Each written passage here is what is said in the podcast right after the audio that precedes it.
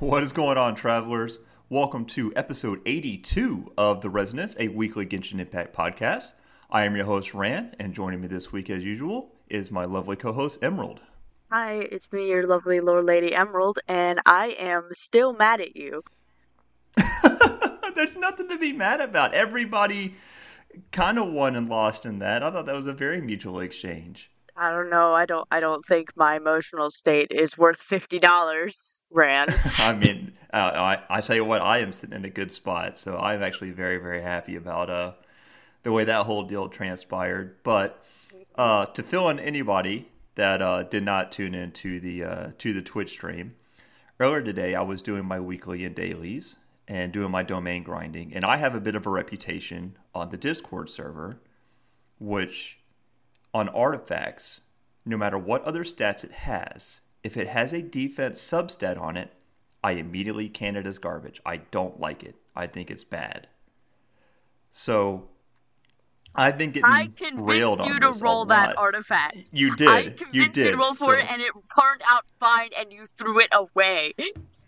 So... Do you not understand how that makes me yeah. feel? it was nothing personal. It was nothing personal. But so what she's talking about? I don't about know. I feel I felt a little is... ganged up on. I'm sorry. Two of my best friends just you know teaming up against me like that.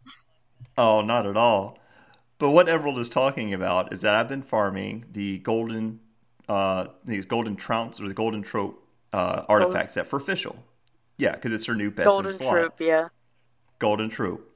So I had gotten a circlet that was a crit rate circlet, and then it had so it had full maxed out level twenty, had thirty one percent crit rate, and when I rolled the stats, I think it rolled aside from one for like the fourth stat, the fourth substat, it rolled crit damage every time. So it had twenty one percent crit damage. I know it was freaking amazing. Yeah, and then it had like elemental mastery, hit points, and then but it also had a defense plus sixteen substat on it which, according to my standards, makes it a bad piece. But I was that using piece it as a is literally fine. There yeah. was nothing so, wrong with that piece. so Desmond comes in. It's like, "Hey, Ren, I'll give you twenty dollars to to get rid of that artifact, to throw it in a strong box." And I was like, I kind of hesitated. I was like, man, I don't know because it's a good stopgap piece I can use as I farm something better. But then, as the stream went on, he offered $50 to dump it into a really bad artifact. You want to know what happened after you dumped it into that really bad artifact? You threw that bad Every... artifact into a feather, and guess what that final stat was? Flat defense. you threw that into yep. another artifact, and what was it? Flat defense. So, what lesson did we learn here? the, the the lesson that I learned was one that I will uphold to my principles Two, Decim is a man of his word. And three, I got a free $50 top up with the double bonus for and milling you... out one artifact. So you clearly so... don't care about me at all then. no, I absolutely do, but to be completely honest, that's a lot of money in Primos to be put towards my Navia fund. So he basically doubled, and I was able to get, with a $50 pack, with the double top up, I was able to get the the, the bundle with the wings and the name card and all that stuff, and then dump everything into Primos for my intertwined fates, which basically doubled my pool because I didn't have a whole lot saved up. I'm at like 40 something. Now I'm at like 80 something. And so, I mean, that that's a win for me. I mean, nothing personal, Em, but I don't know. Seems pretty personal to me. Seems pretty personal to me. Why does everyone seek to cause me misery? I'm just trying to uh, have I, a good time. I think that Desmond was trying to cause me misery this time, but he also did it with incentive, so it worked out. So, was it actually rough? Was that a great artifact? I mean, truth be told, yes, it was a good piece. It was a good piece, again, and I convinced you to was. roll for it. It was a good piece. Now that being I literally said, cannot Fischl, win here. I mean, that being said, my Fischl does have a crit rate circlet, but I think it only has like thirteen percent crit damage. So I lost like seven percent crit damage, uh, and then the rest of the stats are fine. There's no defense in it, so I'm okay. It's not as beefy as the other artifact, but it'll be fine. but like you said, after that, we just started cycling artifacts and artifacts, and everything just came out to be defense. So it was just garbage after garbage. It was really bad. But uh, yeah, so maybe don't so, get yeah. rid of a decent piece next time, no matter how much money somebody gives you. uh, we'll keep that in mind. But uh, if, if the price is right, chances are you can get me to do something stupid.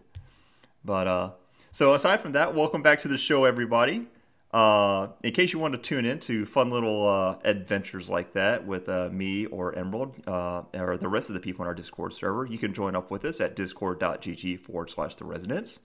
Uh, you can find me streaming this kind of nonsense as well as daily quests and weekly things uh, at that Ramman on Twitch. Emerald, you're still doing your stream. You got your new avatar and stuff going, right? Yeah, I, I haven't streamed since I did the Archon quest, but yeah. Yeah. So yeah, so Emerald's up there streaming. I know we got a bunch of other members. Uh, Neku streams. I've seen that. Uh, Art streams. Um, Jam and John streams sometimes. I think, or I think he parties up with you, and then y'all stream together, don't you? No, we just did the one time. Okay. Okay. But yeah, so we got a pretty active community. So yeah, go ahead and find us on there.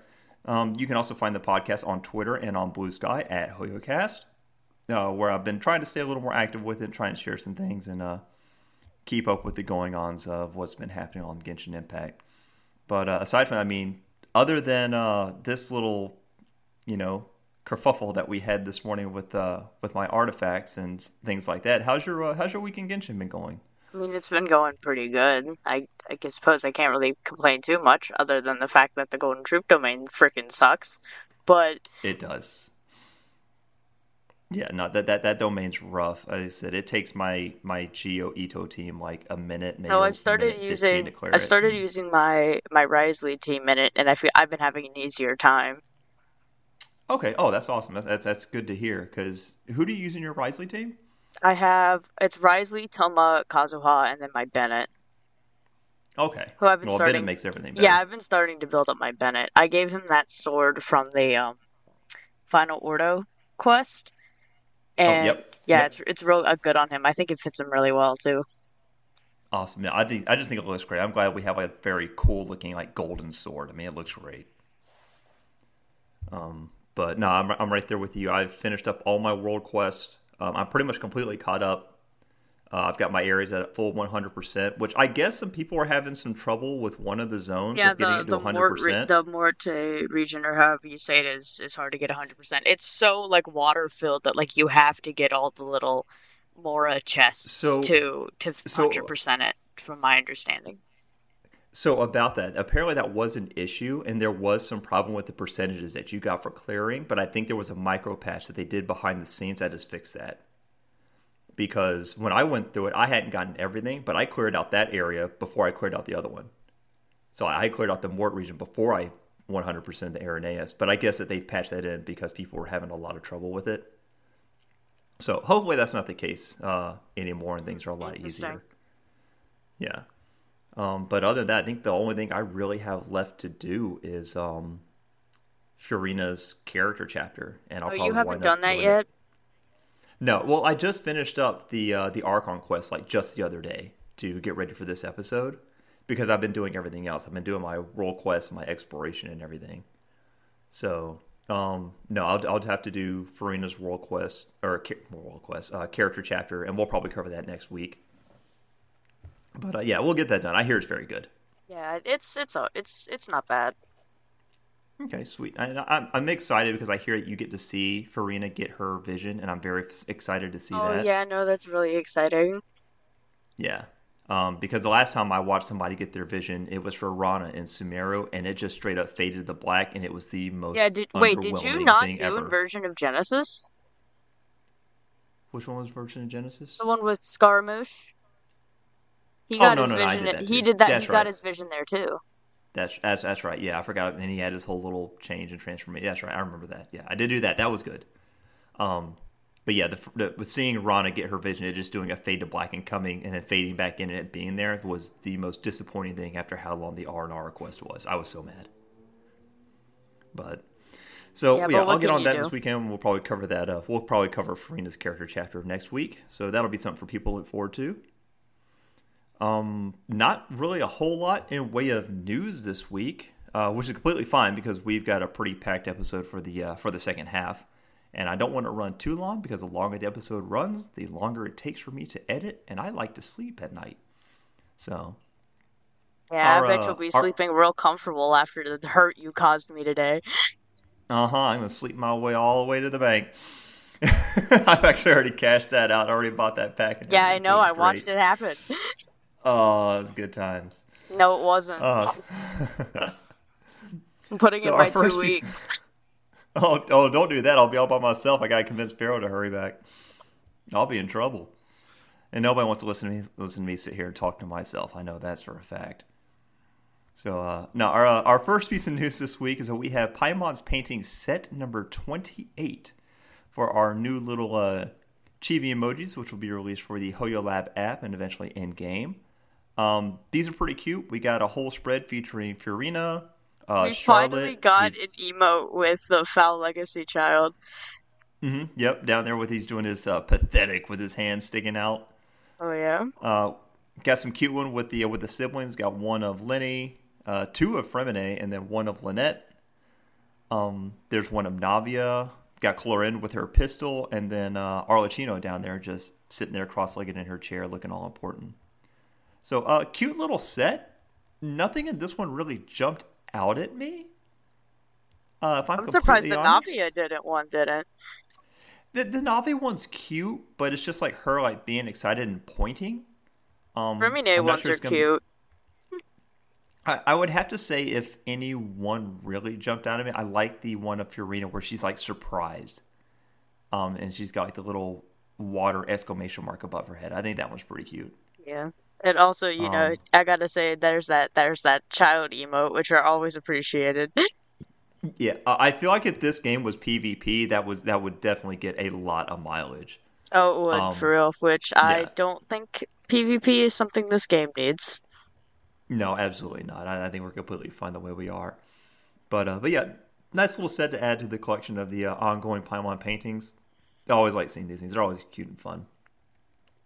Um, the second piece of news uh, is one we actually have already covered before, but the uh, Graph Adversarial Technology Experiment Log uh, photography event is ongoing right now, and reception for this event is mixed. Is, is mixed at best and negative at worst. Um, what is your take on this event so far, Em?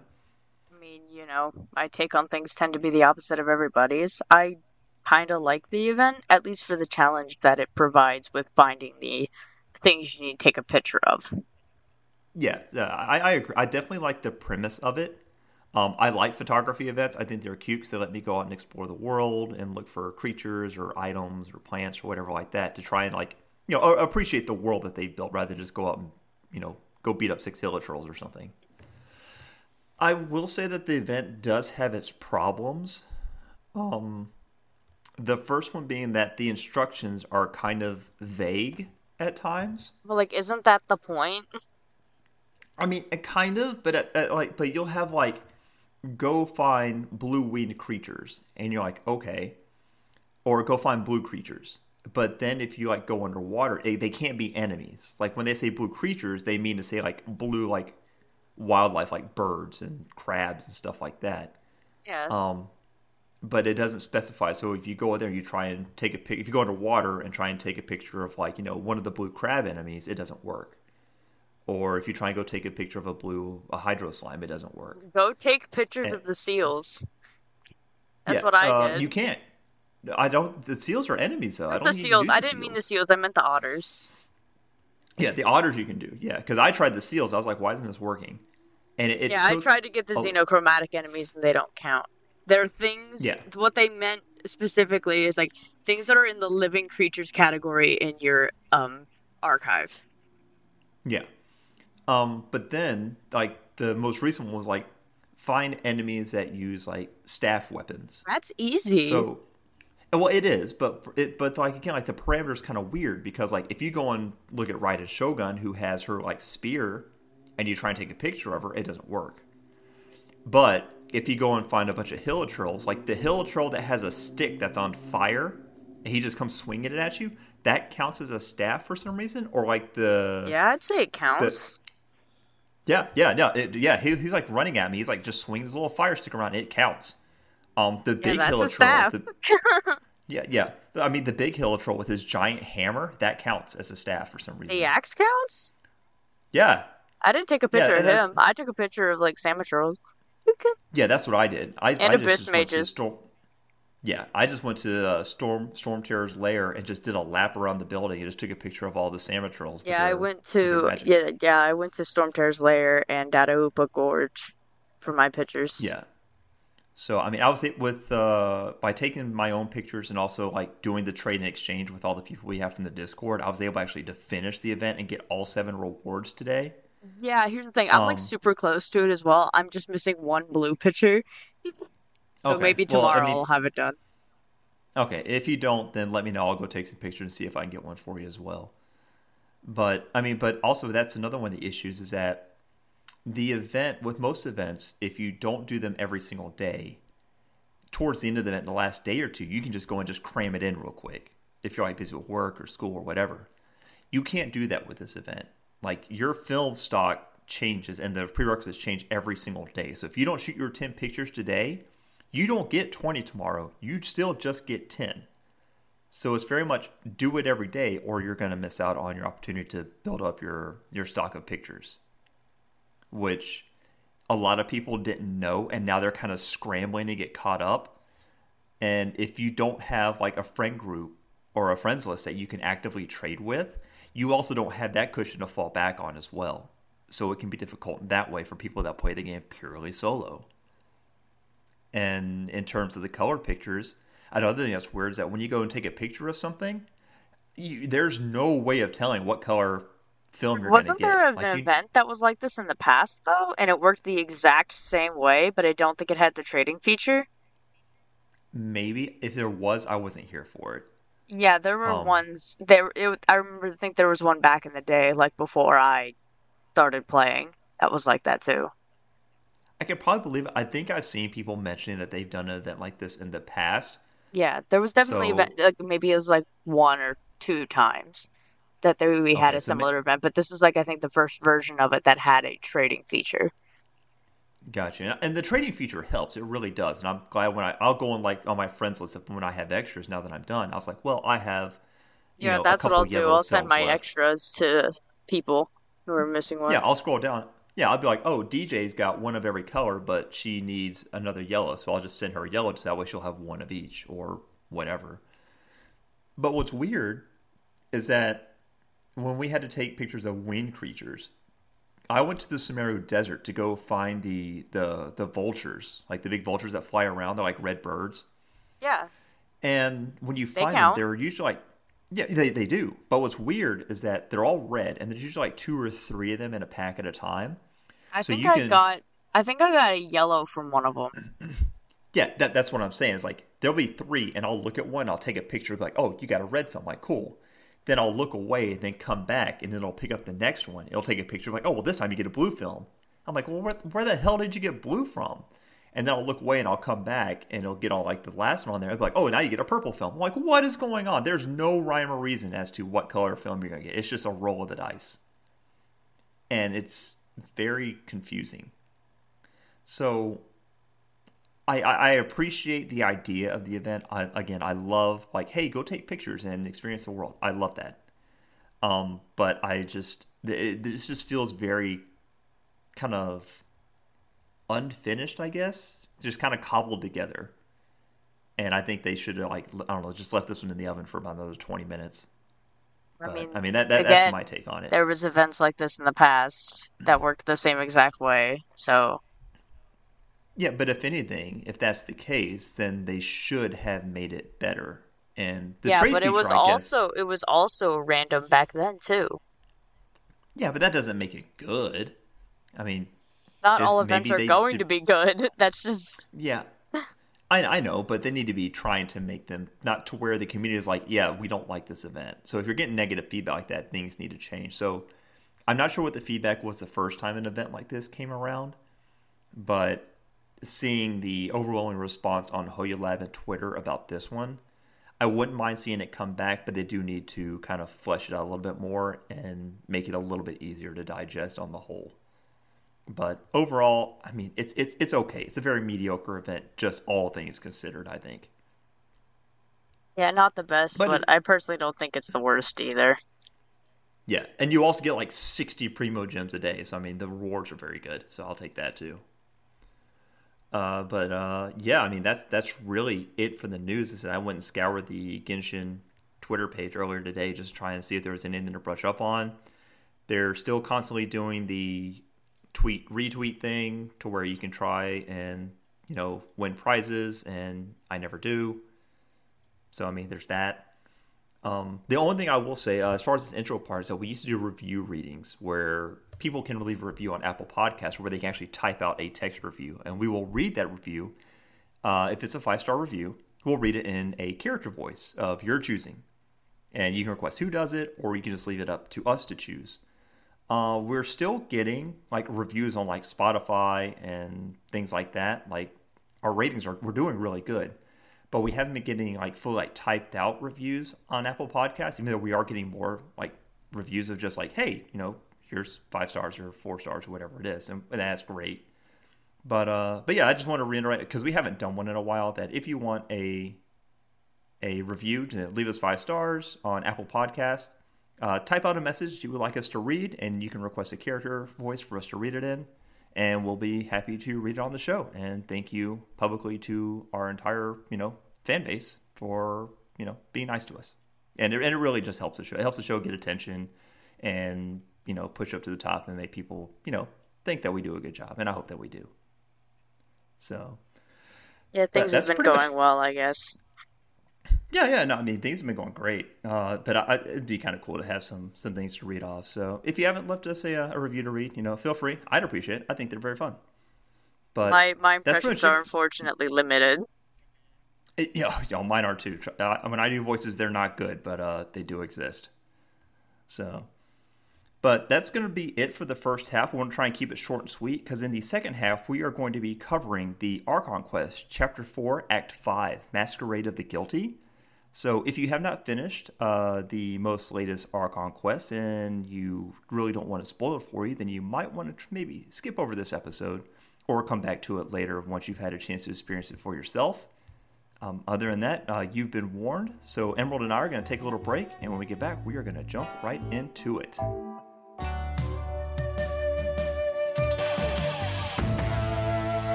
Are back. So, new Archon Quest, uh, Chapter 4, Act 5, Masquerade of the Guilty. Um, what an experience. We, yeah, what an ex- you are, you're not lying. There was a lot to unpack this episode. And yeah, I streamed uh, playing this quest. It was a trip. Yeah, no, I, I caught the last, I caught like part of your thing before I had to leave for work, and I could tell that you weren't like it, it was taking its emotional toll. And I had already watched like two other live streamers on Twitch play through it, and they had the exact same reaction. I was not having and, a good time. no, no, I, I mean I was the same way. Even though I at that point I had seen it three times, when I played through it myself and got my first hand experience with it, I was like, I, I am not happy like I've enjoyed it. The writing was good, the lore was great, and it was an experience, but it's heavy. Oh yeah. It, it is it is it is not a nice happy adventure. Oh no. So, absolutely not. Um, but yeah, so last warning uh, for any of our listeners that haven't experienced this yet, and you really want to really feel that that emotional gut punch for yourself, then uh, you might want to go and take a break and uh, and maybe just wait to listen to the rest of the episode. But otherwise, uh, I mean, here we go. So, Deluge of Wrathful Waters is where we start off, and we are back in the good old Fortress of Meropide, our temporary home sweet home where we have taken up residence for eating Furina's cake. Yep, that's but today, yeah. yep. But today our sentence is over, and we go to talk to Moglain to get our uh, release papers. And as we go and start talking and get saying our to, goodbyes uh, to everybody. Yep, saying, hey, we'll see you later. We are out of here. Uh, the entire fortress begins to shake. Uh, with, I mean, dust falling from the ceiling, it vibrating. Uh, kind of gets a little shaken up, but then it just kind of stops. It's spooky. And Very spooky Yeah. indeed. it it is. So we're like, oh, well, that's not good. So let's go talk to Wriothesley, obviously, and see what's going on. And so we go to Wriothesley's office, and Wriothesley's kind of like, we're like, hey, did, did, did you feel that? Is everything okay? He's like, oh, oh, that? Oh, yeah, that came up from the surface. It's fine. Don't worry about it. We're, we're not worried about it. Nah, nah, we're good. Yeah. Nothing's wrong Yeah, with the like fortress. Yeah, he's just chilling. He's like, yeah, it's it, it's it's fine. It, it's an earthquake, not a waterquake. We're fine. And we're like, what about the seal that New put down? He's like, yeah, no, that that's still in place. That's fine. If anything had really been going on, there would have been people screaming and running and panicking like they did when the waters, you know, burst through the seal before. So no, we're we're all good. Don't even worry about it. So we're like, I mean, okay, but if it came from the from the surface, I mean, I guess we'll just go talk to New. And so we leave, and you know, we, we, we go and leave the fortress like we all plan to. And then when we go to the Palais Mermonia, we run into Sedene, who is the Melusine that basically, I guess she's kind of like Valette's secretary. yeah, pretty much. Yeah. Yeah. So also I really like Sedene's voice because she she really has that kind of like that like that French like infliction in like the way she speaks. I know, I love her so much. I, I, I did. I, I really enjoyed uh, who put in the voice work for Sedene. I mean, if you, if you listen to the show, great job. That that, that was very very good. But Sedene runs into us. But he's like, "Oh, oh, you're you're fine. I know who you are. Uh, you know, he's he, your door's always open for you. So just go on in and talk to him." It's like, okay. So we go in and we talk to Valette, and we basically kind of like share some details about the things that we've experienced as being in the fortress. We share, I think they share our the vision that we had, um, that we had with Child and the uh, and the whale, and we kind of like reflect like, you know, what, what what do we think is going on with this, you know, and how did Child, you know, get out of the fortress and end up in the primordial sea? Yeah. Um, but at the same token, you know, Paimon's like, well, we it means he's not from Fontaine because he hasn't dissolved. Yeah, so, I mean, obviously can't that. be from Fontaine. Yeah, so we're, we kind of like breathe a very strange sigh of relief at that.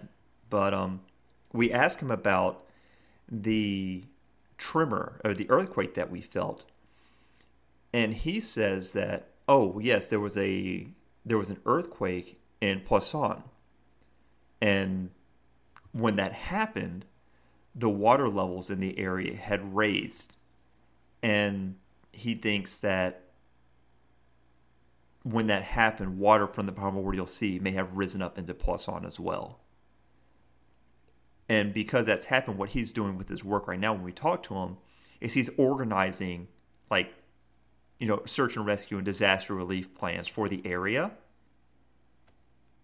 And we, when he says like, I have to stay here to get things organized to send help, can you go and check on the area for me? And Paimon's very much like, yeah, I mean, that's where Navia and our friends and stuff are at. So yeah, let, let's go. So we get up and we basically haul butt to Poisson, where we find the city virtually empty. Like normal when you go into Poisson, you see like you know the merchants selling their fish and standing around and talking and eating, and there's like nobody in Poisson. It's eerily quiet. I mean, it is. It is. I know when I got there, I was like, "Oh, like this." Yeah, like, like yeah, it's it's in not having like a good like time fish. anymore. Yeah, like the buildings are like shaken down. The bridge is, is busted up. There's fish like scattered all over the ground from where the water had risen up and then settled down. when we rush in, we find like somebody was like on a roof, and then they had like like a, another woman like fallen like broken her leg, and there's a member of the Spina di Rosula like trying to help her and administer you know medical assistance. And as we make our way down, we're like, we got to find Navia. And we rush down and we find Navia, and she's like, she's very distracted because she's very focused on like attending to the members of the Spina that are like, Navia, this is going on. What do we do? She's like, okay, you need to go over here. Or and then another one shows up like, hey, you know, this issue's here. It's like, okay, yeah, we'll handle that. But she looks and she comes off as very distraught. Like she's just sad. She's got this permanent frown and she looks sad. And as we're talking to her and we look around, we realize that Navi is standing here by herself because Melus and Silver are gone. Melus and Silver. Yeah, the, the, her two oh. assistants that she had with her that kept like the baking supplies on them, that gave her all the support that she needed, that that that knew her father and that had you know were assisting with her now, that pretty much like I guess in like her father's stead, pretty much helped raise Navia. Yeah.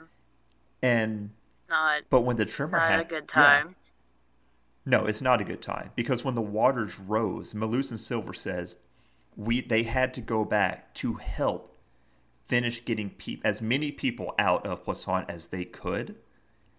And because they did that, because they went back to save people to get them out, they got caught in the water and Melus Silver got dissolved. Yeah, no, seeing Navia actually like the crying again, I was like, man, I wanted to hug everybody that was on the screen. I wanted to hug Navia. I also just wanted to hug Lumine and Paimon simply just because they were there. Yeah, no, absolutely. And one of the things that I felt is that another thing I liked was the delivery of Navia's lines in yeah, this. Navia's lines. Her voice actor did a really good job. Yeah, no, no, she, no, she did. I mean, you can literally hear her like when before you even notice that Melus and Silver are not there, you can hear her choking up. Like Brina Larson, who is the voice of Navi in the English VA, before you acknowledge that they're gone, she is already like trying to catch herself because she's trying to keep from sobbing because she has to maintain this this professional like she's the head of the Spina. She she cannot afford to emotionally break down right now. I feel that. And the delivery. Phew, damn, yeah. sorry. yeah, no, no. Uh, Brina did a fantastic job.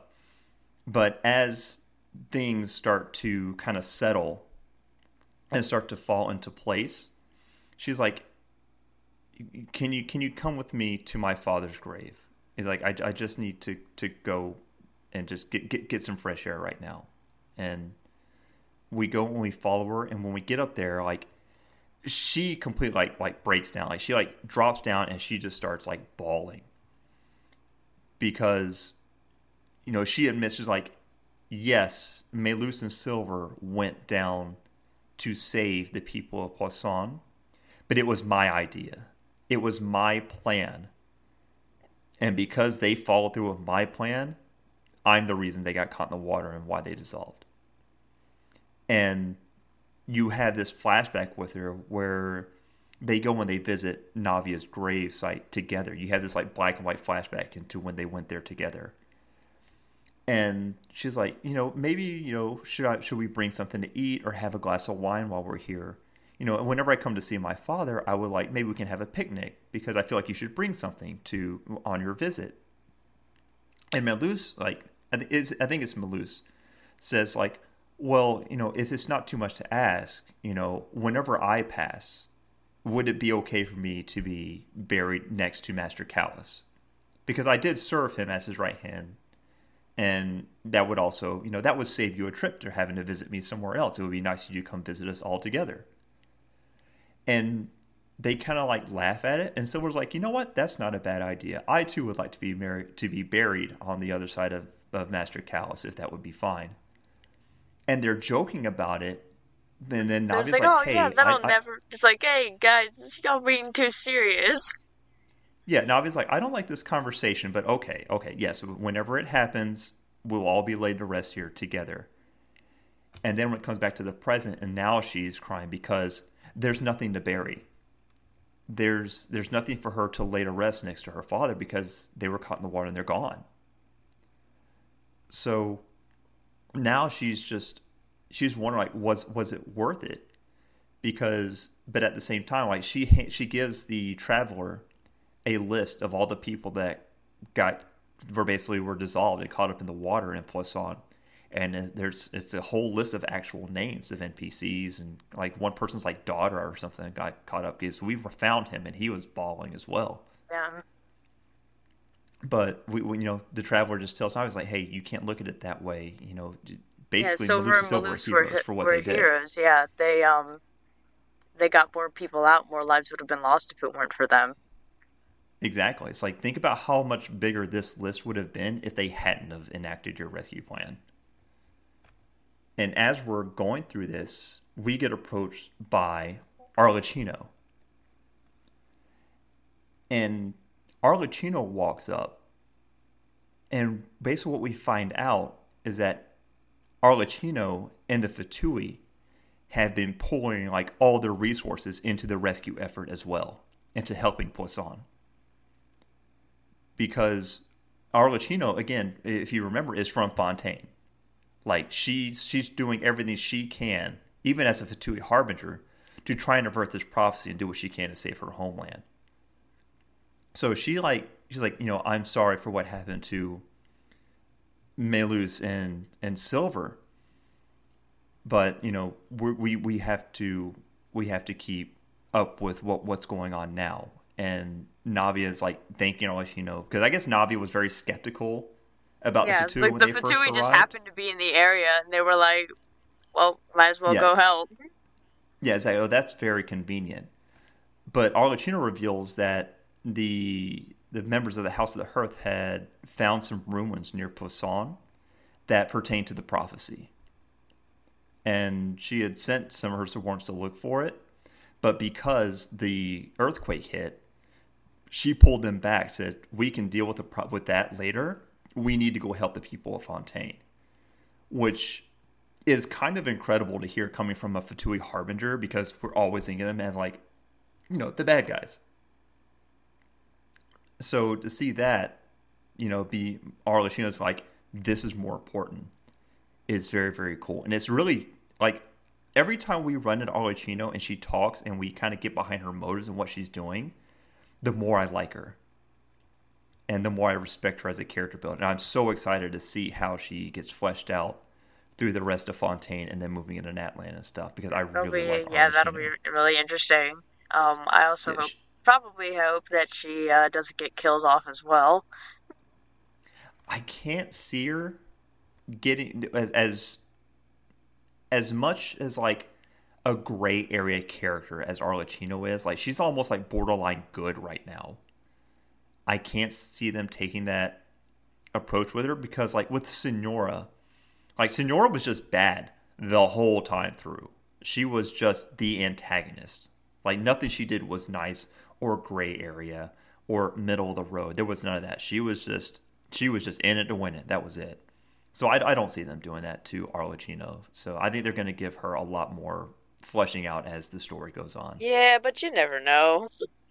Yeah, that is also very, very true. So, but I'll keep my fingers crossed and we can hope.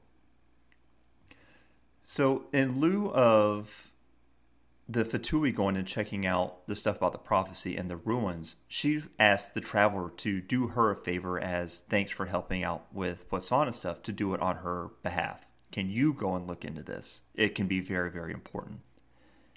And Navi's like, How about I come along too? And we're like, uh, I don't think that's a good idea because there's yeah, ruins, there's rising water. Yeah, but also like she's grieving. She needs time to, yeah. you know, just she needs just a break. Yeah, but Navi's like, you know, no, this is good. I need a distraction to keep my mind off things. Otherwise, I'm going to go here. I'm just going to sit in a chair and I'm just going to be sad, and I can't do that. So I kind like, of feel that. Yeah, it's it's it's a very much to it's it's a, way a lot of people deal with grieving is like I can't just sit here and be sad. I have to keep moving forward. I have to keep doing something. Otherwise, I'm just going to grieve, you know, in per- perpetuity. So I, I can't do that. So Arlecchino says, yeah, I think that's a fine idea. Um, is going to basically take over the head of the relief efforts in Poisson with uh, with the Fatui and the and the Spina, and Navia and the Traveler and Paimon are going to go inspect the ruins. So when we go there, we arrive at the ruins and we find that it is indeed flooded with primordial seawater. Um, yeah, we're like Navia. You should probably go back. It's not safe, but there is yeah. not a path back, so they yeah. have no choice but to continue. Yeah, and because the bridge say, was collapsed, we had. To... Yeah, no, and I have to say the way that like it was like pan, the camera panned out as we were oh, getting yeah. to that bridge, like that was something I was not expecting. Yeah, no, it did that twice where it lets you really like take in the scenery as you're making your way through the ruins, and that, that was a very nice touch. Yeah, and I think they got a lot of that from the uh, from the Dodoco cart that we had in the uh, in the Fontaine the Carnival event. Because when we went into like the loop the loops, it would like pan out and let you see like the whole area around the cart and everything, and it was very cinematic. I think they t- kind of took it from that, um, but it was a nice touch. It really helped build up the atmosphere. Oh yeah. Yeah but we we go through and as we're we're trying to explore the ruins, we find that a bridge begins to collapse. And we're like, okay, and we get a cutscene to where like the traveler and Navia are like, I mean, hightailing across this across this bridge as it's literally crumbling beneath yeah them. it's like crumbling beneath their feet and they're running and it's really intense. And then navia falls into the water. Yep so navia like the traveler jumps and he makes it and navia jumps but she doesn't make it in time and begins to fall towards the water. So the traveler spins and jumps in after her reaches out his hand and he tries to catch her. And it's that very much like you know you're so close to where like their fingertips brush against each other and all we see is Navia falling into the water and then it just fades to black and then it wakes up and Navia is like in Poisson, but everything looks really weird. Like it's got kind of like kind of like that underwater feel to it, and it's all kind of like green and gray looking. Yeah, I think the the filter they had on these cutscenes was was really adding to the atmosphere. Oh, absolutely. And but also in Poisson, we see that Melus and Silver are there, and you know they're they're just jovial and happy. Like, oh, you know, it's so good to, to you know to see you, Mademoiselle. It's like how how how are you? Like, and are you okay? Like, You're like, like oh. you look like you're spacing out. Yeah, it's like, do you remember what's going on? And she's like, no, what's happening?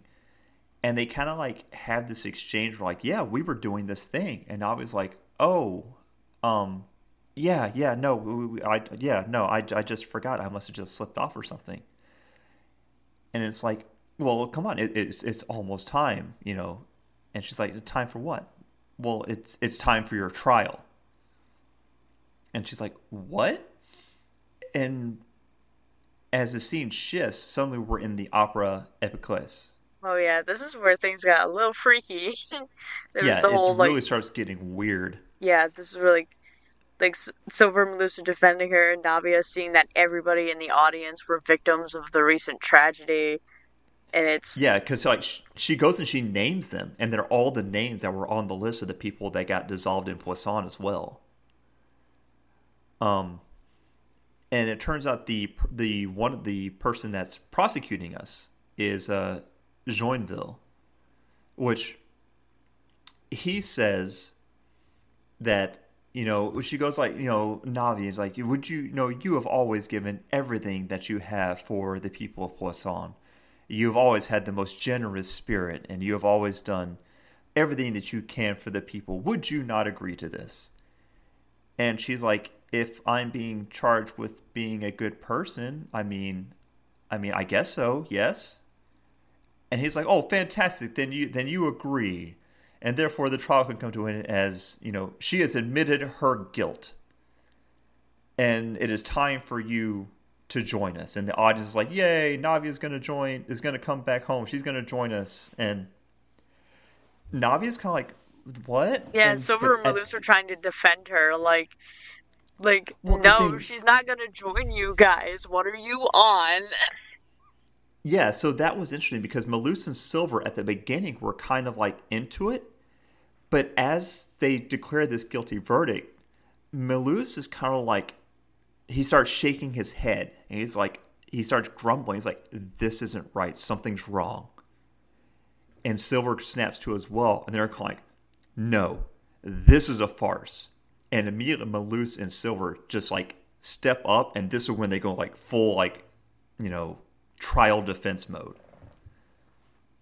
And as they're talking about, it's like they start having this exchange with the prosecutor and the audience, where they're like, you know, no, she's not special. You know, her, you know, yeah, she's a nice person, but her kindness can join the rest of us. You know, she's just like, she's just like, you know, the rest of us that got melted. Why is she so special? And Malus is like, the the mass vote on this of whether she is guilty is not a sense of justice. And if you would seek to punish her because you have a sense of jealousy, because she has this trial, this opportunity to not, you know, come into a collective, but to retain her individuality, to stay a person, you are just jealous of this. And that is not justice. Yeah, that's that's really like psychologically really weird. Yeah, and they're just like if that you know like oh well you need to adhere to to the judgment and the justice of the masses. Like, if your justice is flawed, why should we abide by it? And they have this. They keep on having forth. this back and forth until Neuvillette shows up and is like, he puts on the dad voice and goes, "Enough." He does, and what I thought was really cool, Neuvillette shows up, and when he puts slams down his cane and he makes that announcement, there is a flash of color that like of natural color that goes through because normally we got this kind of like water grayscale thing going on and he says enough! And he slams his cane down and there's a flash of full on color. And he's kind of like these charges are ridiculous this this is not going to stand and i will this trial will, will not hold up and he turns and he looks at navia he's like miss navia you need to come with me right now he's like if you want to leave you have to come with me.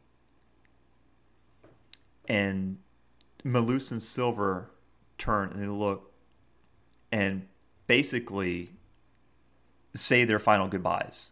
Like they, they, they say their, their last farewells to Navia. And when we wake up, Navia is back in the ruins with the Traveler and Paimon and Neuvillette. And Neuvillette says, you know, I was able to pull you out of the water just before before you dissolved, before your consciousness faded. Because he because and, she was protected by two oceanids. Yeah, he's like, I'm not sure why, but he says, I believe I saw, and it may have just been a fraction of a second, but two oceanids were protecting you just long enough for me to get you out and I mean, my my heart sank I when that happened. Know, right? Ow! Because like even after like death, Melus and Silver still went out of their way to protect her. And I mean, ab- absolute just ace just, NPCs, T- yeah. top tier. I mean, they, they were always great and entertaining, even throughout the Archon quest. But the fact that they carried on and went to this degree, I mean, just yeah, fantastic.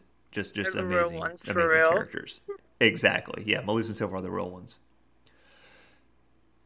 So we give Navia since he's like he's like let's you traveler and pilot. Why won't you come talk with me over here?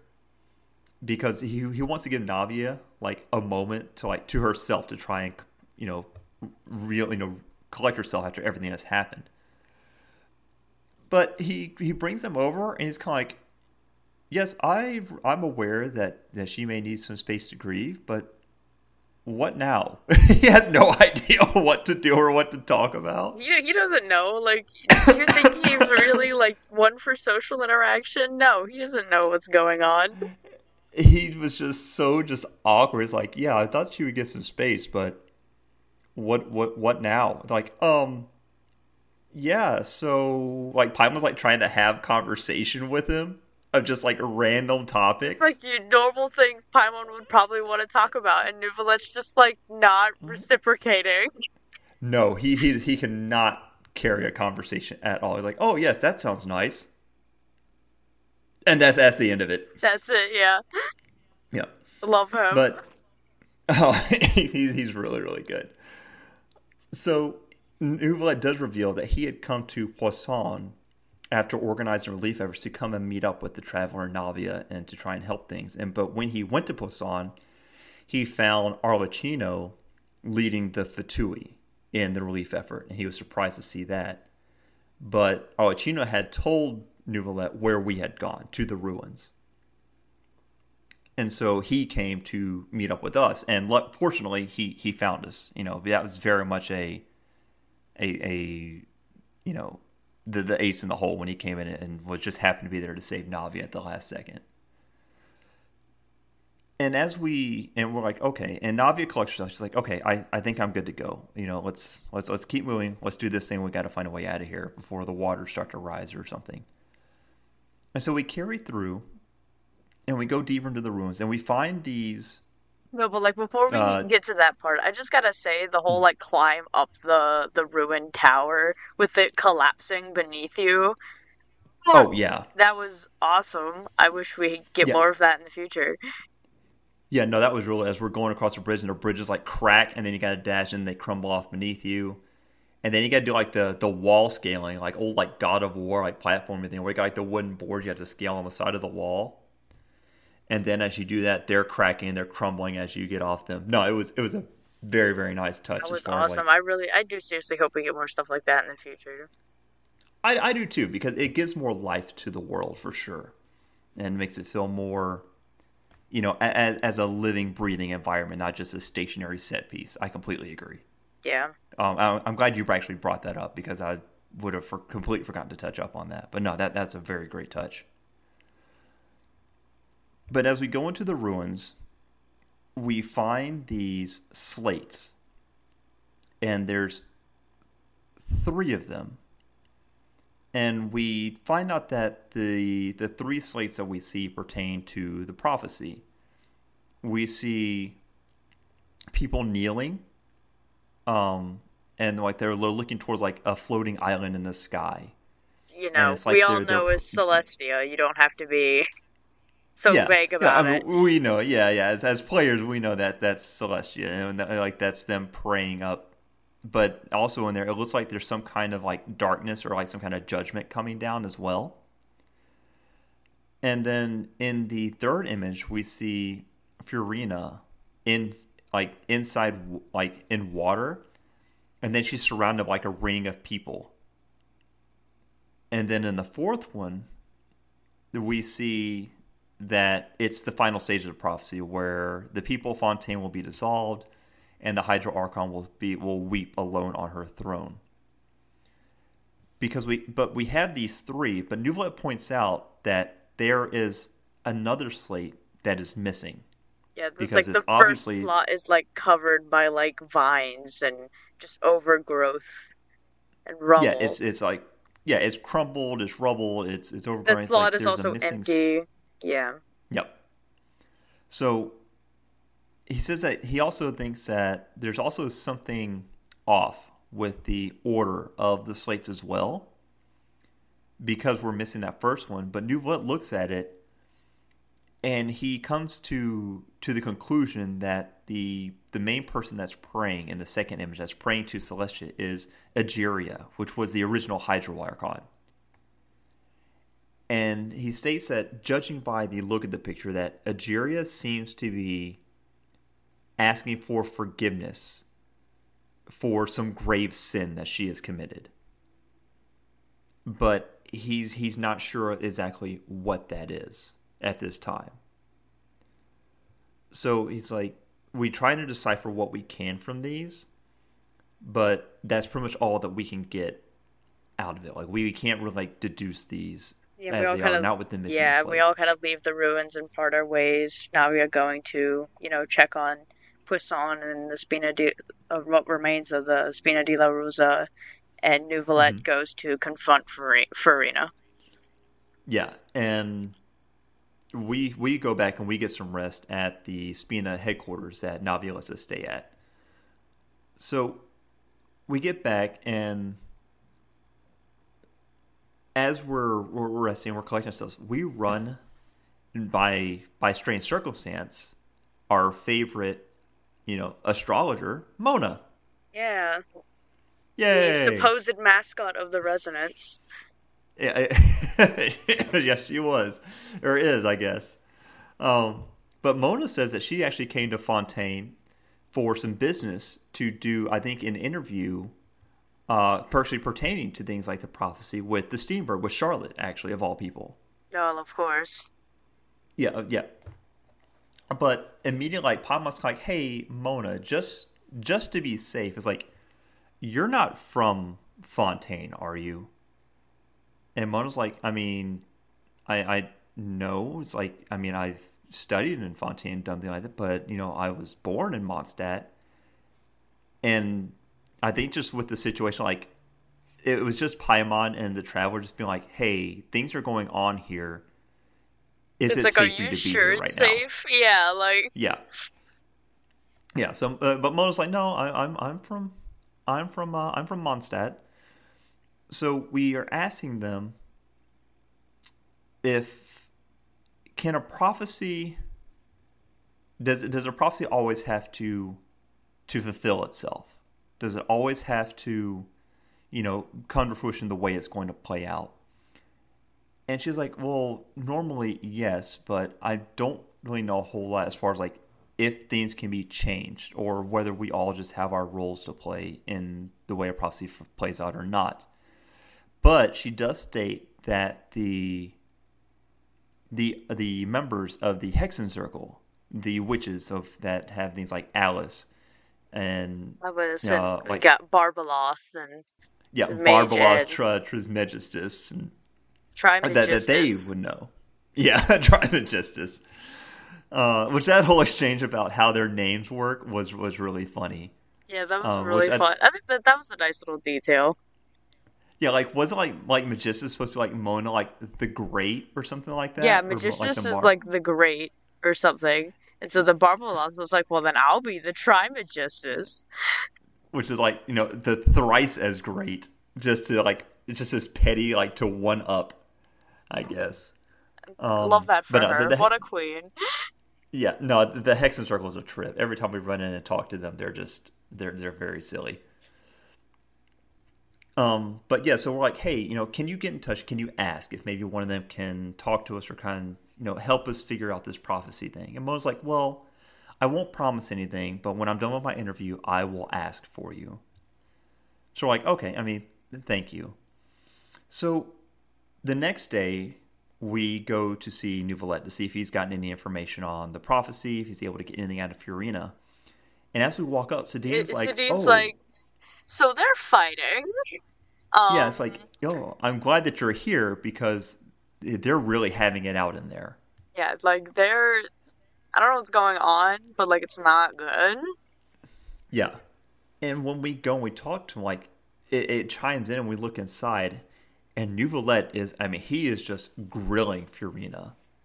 He's like, if you have something that we can do to alleviate this, or if you have any knowledge on the prophecy or to what we found about these tablets, you have to tell us now.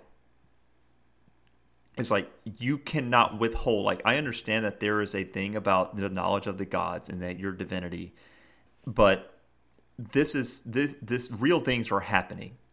I have like, to know what yeah, you he, know, he, like, what you're doing her to stop it. the victims. Yeah, she, he's like, if you need to know, like, this is what happened.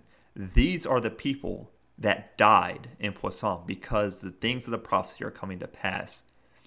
And Furina has spent all this time like trying to like walk her way around his questions, not getting so just tell him like just trust in me, Don't worry about it. I've got it handled. But when he hands her the list of victims, Furina like is like shocked, and you can actually see like see it in her character. Like she like she loses, she has nothing to say. And Nuva's like, is like, I understand and I respect you as the Archon, but this will not happen again. I mean, whatever it has to be done, I, th- th- something like this is not going to happen again. Full stop. And he continues to try, and he asks her, "Like, I will ask you one more time." Really are scolding her like she's yeah. a child. I mean, he is giving her a full dressing down, and he's like, "What do you know about the slate and the prophecy and the previous archon?" Yeah, and she's and all like, you "She's like, Egeria and I are two separate people. Like, I'm not gonna privy into my predecessor's secrets. And besides, yeah, like, I don't... I'm the current archon. Here's gonna be my order. Stop asking me questions." And then she runs off, not even noticing the traveler at the door. Yeah, the way that she just like, I'm the archon you're the dragon, you listen to me. And that's the roles that are played. And yeah, she runs out and she doesn't even look at us. Like we see her dash out. This is kind of like slow motion where she jumps past and she doesn't even like pay any notice to us at all. And so we we walk in like ask Neil like, hey, what's going on? And he's like he he was trying to get answers out of Furina, but she will not answer the questions. And the only time you will ever get anything direct out of her is when she absolutely has to. And we come up with the plans like, well, if we're going to do this, then we the best way to do this will be to put her on trial. And I don't want to do this, but I think this is going to be the best solution. so put her on trial. Yeah. So the traveler gets in contact with Navia, the siblings, and Clorinde, and we all meet up in Poisson with Neuvillette and start trying to concoct a plan to which they can get Furina on on trial to force her to reveal her secrets and to handle the prophecy like hands on. Like we have to make her do something. And we're having this chat and we're going over our plan. And as we've wrapped that up and we head back and we're sitting down, we're reflecting on what exactly we're all, everybody, the roles everybody's going to take in this. A cup of tea appears on a table next to us. And there's a voice, and we're approached, And we're, we, the voice is like, the mysterious mage N. Who actually, by who... the way, that may have also been the voice of the person we heard at the end of the Sumeru Archon quests. And yeah, I think also, Paimon says that. Yeah, and also also has been been sort of like the person to write who've been quoted who's been listed as writing some of the recent character descriptions like Furina's for example, like when they do the drip marketing they attribute oh, nice. as being written by Mage N. Oh, that's cool. I didn't know that. That's awesome. Um, but yeah, so like Mage N, like we're asking, like, hey, do these things have to come to pass? And she's much like, yeah, pretty much. It's like all you can really do is just play your part in the story. And but at the was what she say? Like saying like there are places where the God's like even the God's gaze has yeah, like the God's gaze has has blind spots. Is like there yeah, I talked about that, that line with you. Yeah, you did, you did very much so. So we kind of try and reflect on that, and then next day we talked to Mona, and Mona's like, "Yeah, I wouldn't have my interview, and I talked to Charlotte about the prophecy, but I wasn't able to get anyone in the Hexenzirkel to agree to come." But then we tell her that, oh, well, Mage N came and visited us. And I was like, oh, well, then if if she's talking to you, then it's very important. then this is a big deal because I guess N is like very like into things like yeah, no, she's um. I think it's explained. Like it's explained in the um in the when we had the event with the mages, uh, mm-hmm. the Hexenzirkel event. I believe it's explained that um N is aware of when Irminsul is tampered with, and things okay. of that nature. Oh. oh, that's awesome! That's actually very interesting. I didn't know that as well. Was I around for that event? I have no idea. When was there a mage event? That was the um the heck that was the Windblume Festival with Kale and Sucrose. That's right. When we went up and we went to the uh, the banquet table. Yeah, in the mountain. That was the Hexenzirkel stuff. Gotcha, gotcha, gotcha, gotcha, gotcha. Okay, so yeah, but, but I guess apparently whenever she starts talking of things, like things are serious. So it's like, okay, well, well we're gonna reflect on that. But Paimon was like, yeah, I'm, I'm let's, let's, let's go take for a walk. Let's go get something to eat. Yeah, Paimon so we was, go back to, yeah, she was not having yeah. a good time. No, well, nobody's having a good time right now. And so we go back to the Hotel Debord, and we're gonna get a bite to eat. And Paimon's like, "Oh, hey, there's that cake that they only have 16 slices a day of that we had with you know Arlecchino and Furina. Let's go get a slice." And when we go to get it, like Sedene's there, and Sedene's like, you know, Sedene is ordering herself a piece of cake. We're like, "Hey, Sedene, quick, quick question: If if the world were, to, if basically the floods were to happen tomorrow, and everything would be gone, what would you do? You would like just continue Sedene, on as normal. Yeah, Sedene's like, well, I'm not going to let what happens tomorrow affect what's happening today. So even like, though I'm I still gonna eat, I'm still gonna do my yeah. routine. It's like even though I might not have cake and coffee tomorrow, that shouldn't stop me from having it today and so she's just going to keep carrying on and that doing sort her of thing. yeah like live every day like it's your last exactly and she also buys us some, some cake as well she's i love I the way that she talks to us like when she's like oh yes uh like she told me that like this is like you're sad right now okay you're sad so i'm gonna get you guys some cake and that will make you guys feel better. Like I, yeah, that will that'll make the sadness that. go away. Yeah, it'll make no, the sadness really go sweet. away. I thought that was like so cute. no, uh, no, the, the the Melusine are great. The Melusines really are great. Are. I love them. So like, okay, I mean, I guess so. So then we leave and we go to the Steambird and we run into Charlotte. And Charlotte's like still going over her interview that she had gotten from Mona. And we asked Charlotte the same question, like, "Hey, Charlotte, if, if Fontaine were flooded, you know, what would you do? And Charlotte's like, well, on the one hand, I would probably try to get out of here. But on the second hand, I'm a journalist, and to be here on site as things are going down would be like the most amazing journalistic report ever.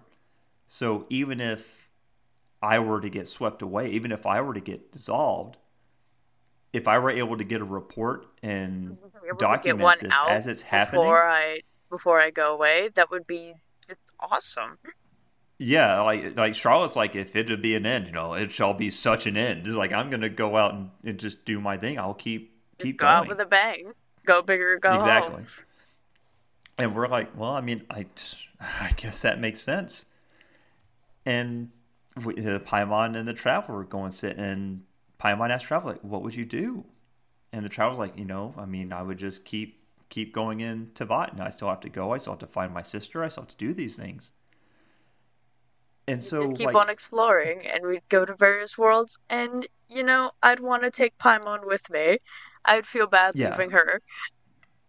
Absolutely, but it's kind of interesting how we're having these things, and like there there are time skips going on in the story as we're doing this and like it's like going like days at a time like hey it's been a few days we do this it's been a few days we do that and all this time, Clorinde and Navia, Lyney, Lynette, Freminet, Nuva, everybody getting, is still. They're getting the trap ready. They're organizing the trap exactly.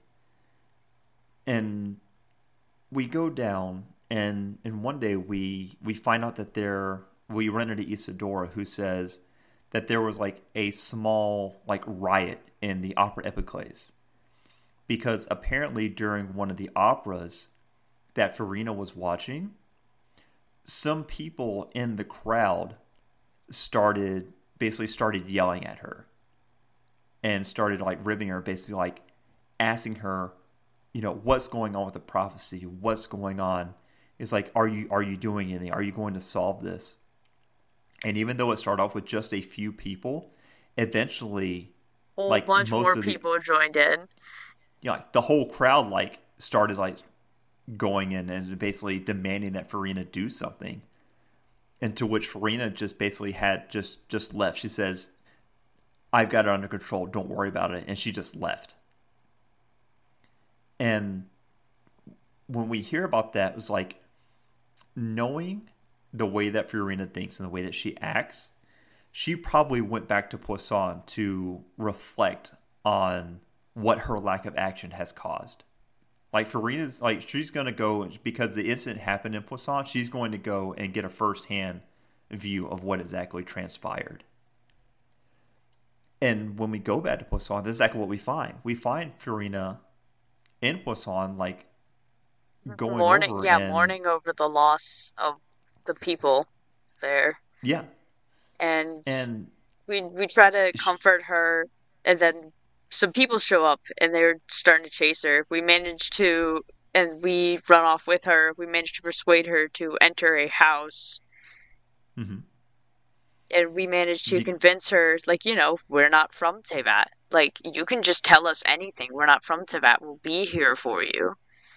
And yeah, it's like if there's something you want to let off, because we're not. If you have some secret you're trying to hide from the people of Fontaine, you can unload it on us because you know we, we're from like from beyond the stars. Like we're not here, so we can be an outlet for you to let off whatever is weighing on your chest right now. But I gotta say, and, this next part, yeah, the transition. You hear the rumbling, and you're like, "Oh no, the water's level, mm-hmm. the water level's rising," but then it rumbles mm-hmm. again, and the then the house falls apart, and it it's revealed to essentially be one big magic box, like from the yep. beginning of the Archon quest. And I just see the transition between that. That was mwah, that was amazing. Oh my gosh, yeah, I was, it so was taken really away by like the transition. Yeah, I didn't expect that at all. I didn't exactly see, like, connect that it there. was going to be a lit. It was going to be a magic box because I was like, Jenny, was like, oh no, like the water yep. levels are rising, and then it was like, oh, it's a magic box, and I was like, huh, okay, that's pretty sick. Yeah, and, yeah, and we go over like what happened is like apparently through these last last couple of days this week, like during this whole time of organizing this trap, the the Fatui had built this magic box, and they had dug a tunnel from Poisson all the way to the Opera House in which to just like in Lenny's magic trick in the very first act of the Archon quest, to transport this box over. And, and so the, rumbling, the rumbles we heard was the box being transitioned. Yep. And we find out that the riot that happened in the Opera Epiclese, the first few people, the instigating members, were members of the Spina di Rosula, which are like She's like, yeah, we already like, knew that in like common clothes and like, mm-hmm. and they just they molded know, with the people. Yeah, yeah, we, we knew that it was just like people's like the tension was so high. All it needed was a spark to set it off, and that's what they did. So now it's come that this that when we were in the box when we were talking like, hey, if you need something to say, something to confess while you know while we're in this room you can say it.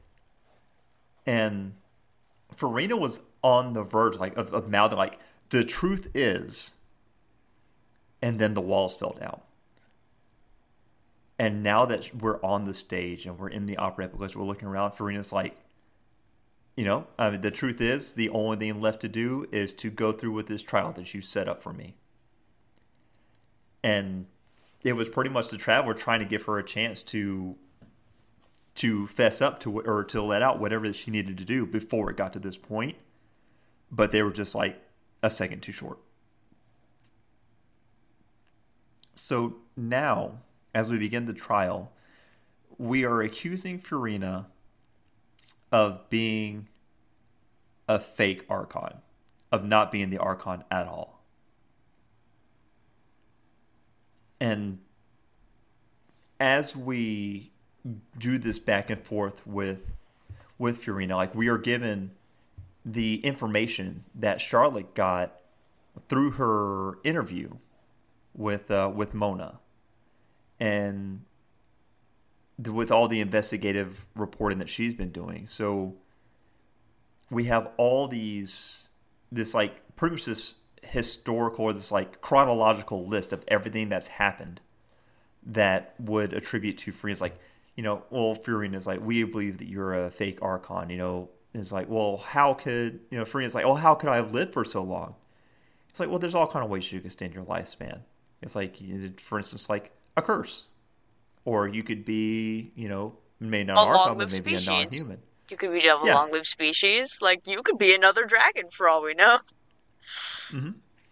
But every time that we try to hit Furina with like, what about this? Like Furina always dances around it and basically tries to like turn the question back on us, and we kind of have to like keep deducing these points. And well, what about this? And to which she would make a retort and get around the answer. Anything she could try and do, but she never really says anything concrete to solidify herself as the Archon, as much as she's just trying to to dismantle our argument. To, to, to make our accusations false rather than bolstering her stance as an archon. But throughout the, all the back and forth, and we do have this whole like the mini game, like the, the thought provoking and oh, applying like, yeah, the different uh... and the notes to whatever point we're trying to prove it finally comes down to a point where we're kind of like, well, there is a way that you can prove that maybe you're not human, that maybe you are the Archon. And, and this is by is, making you touch some primordial seawater. Yep. Yeah, we, we, we'll, we have some primordial seawater that was gathered from Poisson. And if you touch it and you don't dissolve, then that would or erase like, all you know, you don't experience any symptoms like Freminet did. Um, yep. Then you're good to go then we would have to admit it. And Neuvillette overseeing this entire trial is kind of like, this is very out of the ordinary. If you don't want to do this, you don't have to. Yeah, like he gives her like a chance to back out, but Furina is so set on like proving to everyone that she's the Archon that like Well, it's not that it's not that. It's also that the members of the audience are like, yeah, he has to give her that option. But if she refuses to do it, she might as well just admit to being guilty of not of being human. Yeah, pretty much, yeah. So it's a damned if she does and damned if she doesn't. Damned, damned if you do, damned if you don't. Exactly. And I don't even have to bleep that because that's just a general turn of phrase. But um we she has this pool and she see her she's like breathing. She's panting. She's she's very stressed out. But then finally she like thrusts her hand in the water and everybody like navia the traveler like paimon covers her eyes are like whoa hold on. Don't do that. And she holds it and she pulls her, hand, her hand, out huh. and she's like look i'm fine. And then they get Sigewinne to come up on stage and do a quick check up on her. And Sigewinne's like um yeah, these are experiences of like diluted primordial water um intake. So like Yeah. She's human. Basically Yeah. She's like Furina's like, yeah, see, I'm fine. Does not prove everything. But like you said, Sigewinne says no, she's okay. Like, no. She's no, uh no, her skin's you, a little flushed. Yeah, she's got heavy breathing and what happened, I guess, because the, because of the severity of recent events and everybody being dissolved in Poisson and whatnot, they didn't want for anybody to have to see that again. So instead of bringing the primordial seawater straight from Poisson, they got a diluted amount of water. Yeah, like I said, like her. experience anything similar that Freminet experienced. Exactly. So it goes up, and basically at this point, like Furina just starts panicking. She's like, she's like pleading with I was like, You have to believe me. I am your Archon. He's like, There's nothing else I, I could be. It's like I am the I am the, the Archon that, that you know, that you love. You have to please believe me. No, please believe me. Oh gosh. Yeah. And and yeah, I mean she's she is straight up crying. She's like, You don't understand. It's like you have to believe me. And like the traveler like looks away, and even the audience starts turning away. They're like, "No, there's nothing she can say to convince us." And she just sits in her chair and just utterly resigned. You just see like the tears rolling down her cheeks. I know. And and Neuvillette's kind of like, you know, I you know I conclude the the trial and I declare Furina guilty of fraud, and we shall now turn to the oratrice uh, Mécanique d'Analyse Cardinal for the there final you verdict. go. Yeah. I'm not going to say it in the cadence. We're not going to do the damn song, but I will. Um, we'll play that next time. Uh, but basically, when the Coward that you are. Yeah. Oh God! When the oratrice renders its verdict, he's kind of shocked by it because the wording of the final verdict is that it finds the Hydro Archon guilty and to be punished by the death sentence. Which is strange It's because the entire because- trial Yeah, was we to were say just that like, Furina yeah, is Furina not- is is that- not the Hydro Archon. so people are like, well, this is the only time the death sentence has ever been given out. What does this mean? But just as this happened, Freminet shows up. He's like, hey, am I late? He's like, uh, I, am I not actu- too late? And he has the whole like first late, and me, me and my friend, we were like, did he just like carry that all by himself? Oh, and man, I thought the same thing. It's like, man, dude's got to be like packing or something because he just carried in this giant stone slab. Just like all, especially through like water and everything. Like you know that's got to be heavy. Right? But he sets on the tablet, and Neuvillette says, I will analyze it now because I can read it, and also there are traces of Hydro where I can draw the magic out of it to decipher its meaning. And what we see is that in the first tablet, as part of the prophecy, what had happened was that Egeria, the original Hydro Archon, having heard the pleas of the Oceanids, who had seen humans on the land and very much had this romanticized idea of human life and interaction, wanted to leave this collective mentality of the Oceanid nature and to experience life as human beings. But Egeria does not have the way to create human beings. Like only Celestia can do that. So Egeria basically took the primordial seawater and from what Neuvillette says, put it into their veins, which manifested the Oceanids into human vessels. yeah. And then if they were to experience be exposed to primordial seawater, they would return to their original state. Exactly. So if you touch, if you put the water in to manifest you as human beings, but if you touch the water again, then you will return to being an Oceanid. So And you know, as par- she didn't get permission to do this from Celestia, or rather the heavenly principles, uh, she had sinned for, you know, appropriating the power of the primordial sea, which that Ex- is yeah. a whole thing that we do not have time to get into. Ah, Yeah, and that yeah, that, that's a huge deal. So basically, Egeria said like, yeah, no, my my my people want this. I'm going to do it with or without the blessings of Celestia, and basically just did it. And like you said, she Celestia deemed them for this grave sin, and that because of that, the Hydro Archon and all the people of Fontaine will be punished for this. yeah, and also And we go was- on and continuing to analyze the rest of the slates now that we have all the, all of them. The Yep. third slate does not show primordial sea. It's sort of a symbolization of judgment. And so, you know, it shows that they would put the Hydro Archon on trial and and the fourth slate's a sign of things to come, which means they basically, instead of in trying to do this to avoid the prophecy from coming true, basically just followed it. Yeah, yeah, we learned by Yeah. we tried to yeah we tried to get Freedom to come out and to avert the prophecy, but all we did was firsthand make it happen. And it's at this point that the entire ground begins to shake and, and the whole opera house begins to vibrate with another earthquake. And we just have the the giant narwhal, the whale that we saw in our child vision, like burst out of the ground. and basically Neuvillette's like firing off his hydro spells and trying to keep this thing off. And as the people are like fleeing and running and trying to get out of the opera house, and the whale turns and goes to like devour the people. And your boy it's like up. it's like a giant it's a giant creature that consumes like anything, which you know that is it's I've talked about this before, but it's really similar to a creature I have in like my stories and worlds. I have a creature that's kind of like that, though it's a dragon, not a massive whale.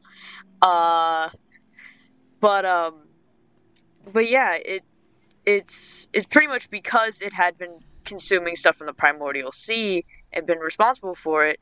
It of course it would go for any remaining sources of the primordial sea, thus the people of Fontaine, thus the prophecy. Yeah. So it's going after the people now. And as Neuvillette's trying to hold them off, your boy Childe shows up. And yeah, that's my boy. His, yeah, he's in his full foul legacy mode. And him and Neuvillette, I mean, are just going at it on this thing. And they manage to keep it off of the people to beat it back to where it retreats back into, I guess, into the abyss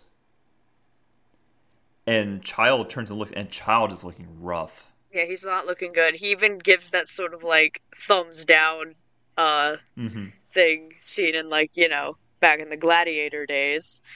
You know what yeah, that means. He, yeah, but then he just he just dives back in after it, and Neuvillette's very much. Yeah, we needed like it was a for, it was very fortunate that he was here. But yeah, to, also about about to, Childe in this situation, I mentioned this to you that there's a sort of mm-hmm. time difference between the surface and the abyss, where like yeah. it's mentioned in Childe's story where when he fell into the abyss, he had been training for three months, but when he returned, he had only been three days since he was gone missing. Yeah, so, so that's been what means. and so like somebody while. did the math, considering our sentence was roughly like 45 days, and then giving some like extra time discrepancy for when Childe was sent to the jail to when we went after him, about roughly five days maybe. That's about 50 days. He was roughly yeah, in there for like four years fighting this whale. Yeah, I mean he's been fighting this thing for a long time and but he now he's just able to delay it. Like we have to go. We have to help him. And we reflect on like the words of the prophecy is like even N said you know the mage N said like you know we have a role to play but there is possibly a way to the prophecy can fulfill itself but that we can also still save everyone. Hence the you know the the, the, the god's blind spot and we have this this this flash happens, and then we see, you know, we, we see what's happening with Furina, and we're like, we're, we you know we have to we have to get to her before, you know, the the, the oratories are starting to to set off because we need answers. Like we, we can't have the oratories issue at the death sentence before we know what, what, what to do to save these people. And as we try to, to get to Furina, one of her tears lands on our hand and I guess that sends both Neuvillette and the Traveler into different, like, kind of like alternate realities almost. Hmm. Yeah. Yeah, and so on one we see Neuvillette come into contact with Focalors, which is like the the divine aspects of the Hydro Archon. And the outfit is beautiful, by the way. She is. No, it's, it's, it's a gorgeous that dress character. Is beautiful. Model. And Focalors basically says that everything that she's done was to deceive the heavenly principles and to we kind of that. solve. Oh boy. Yeah, and, and, just try and like solve all these problems that Egeria had caused by you know giving the Oceanids like human lives, and to try and circumvent this prophecy.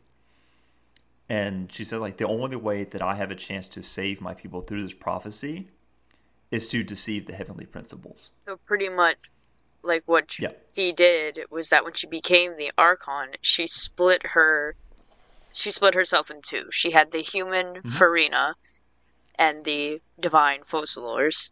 And yeah.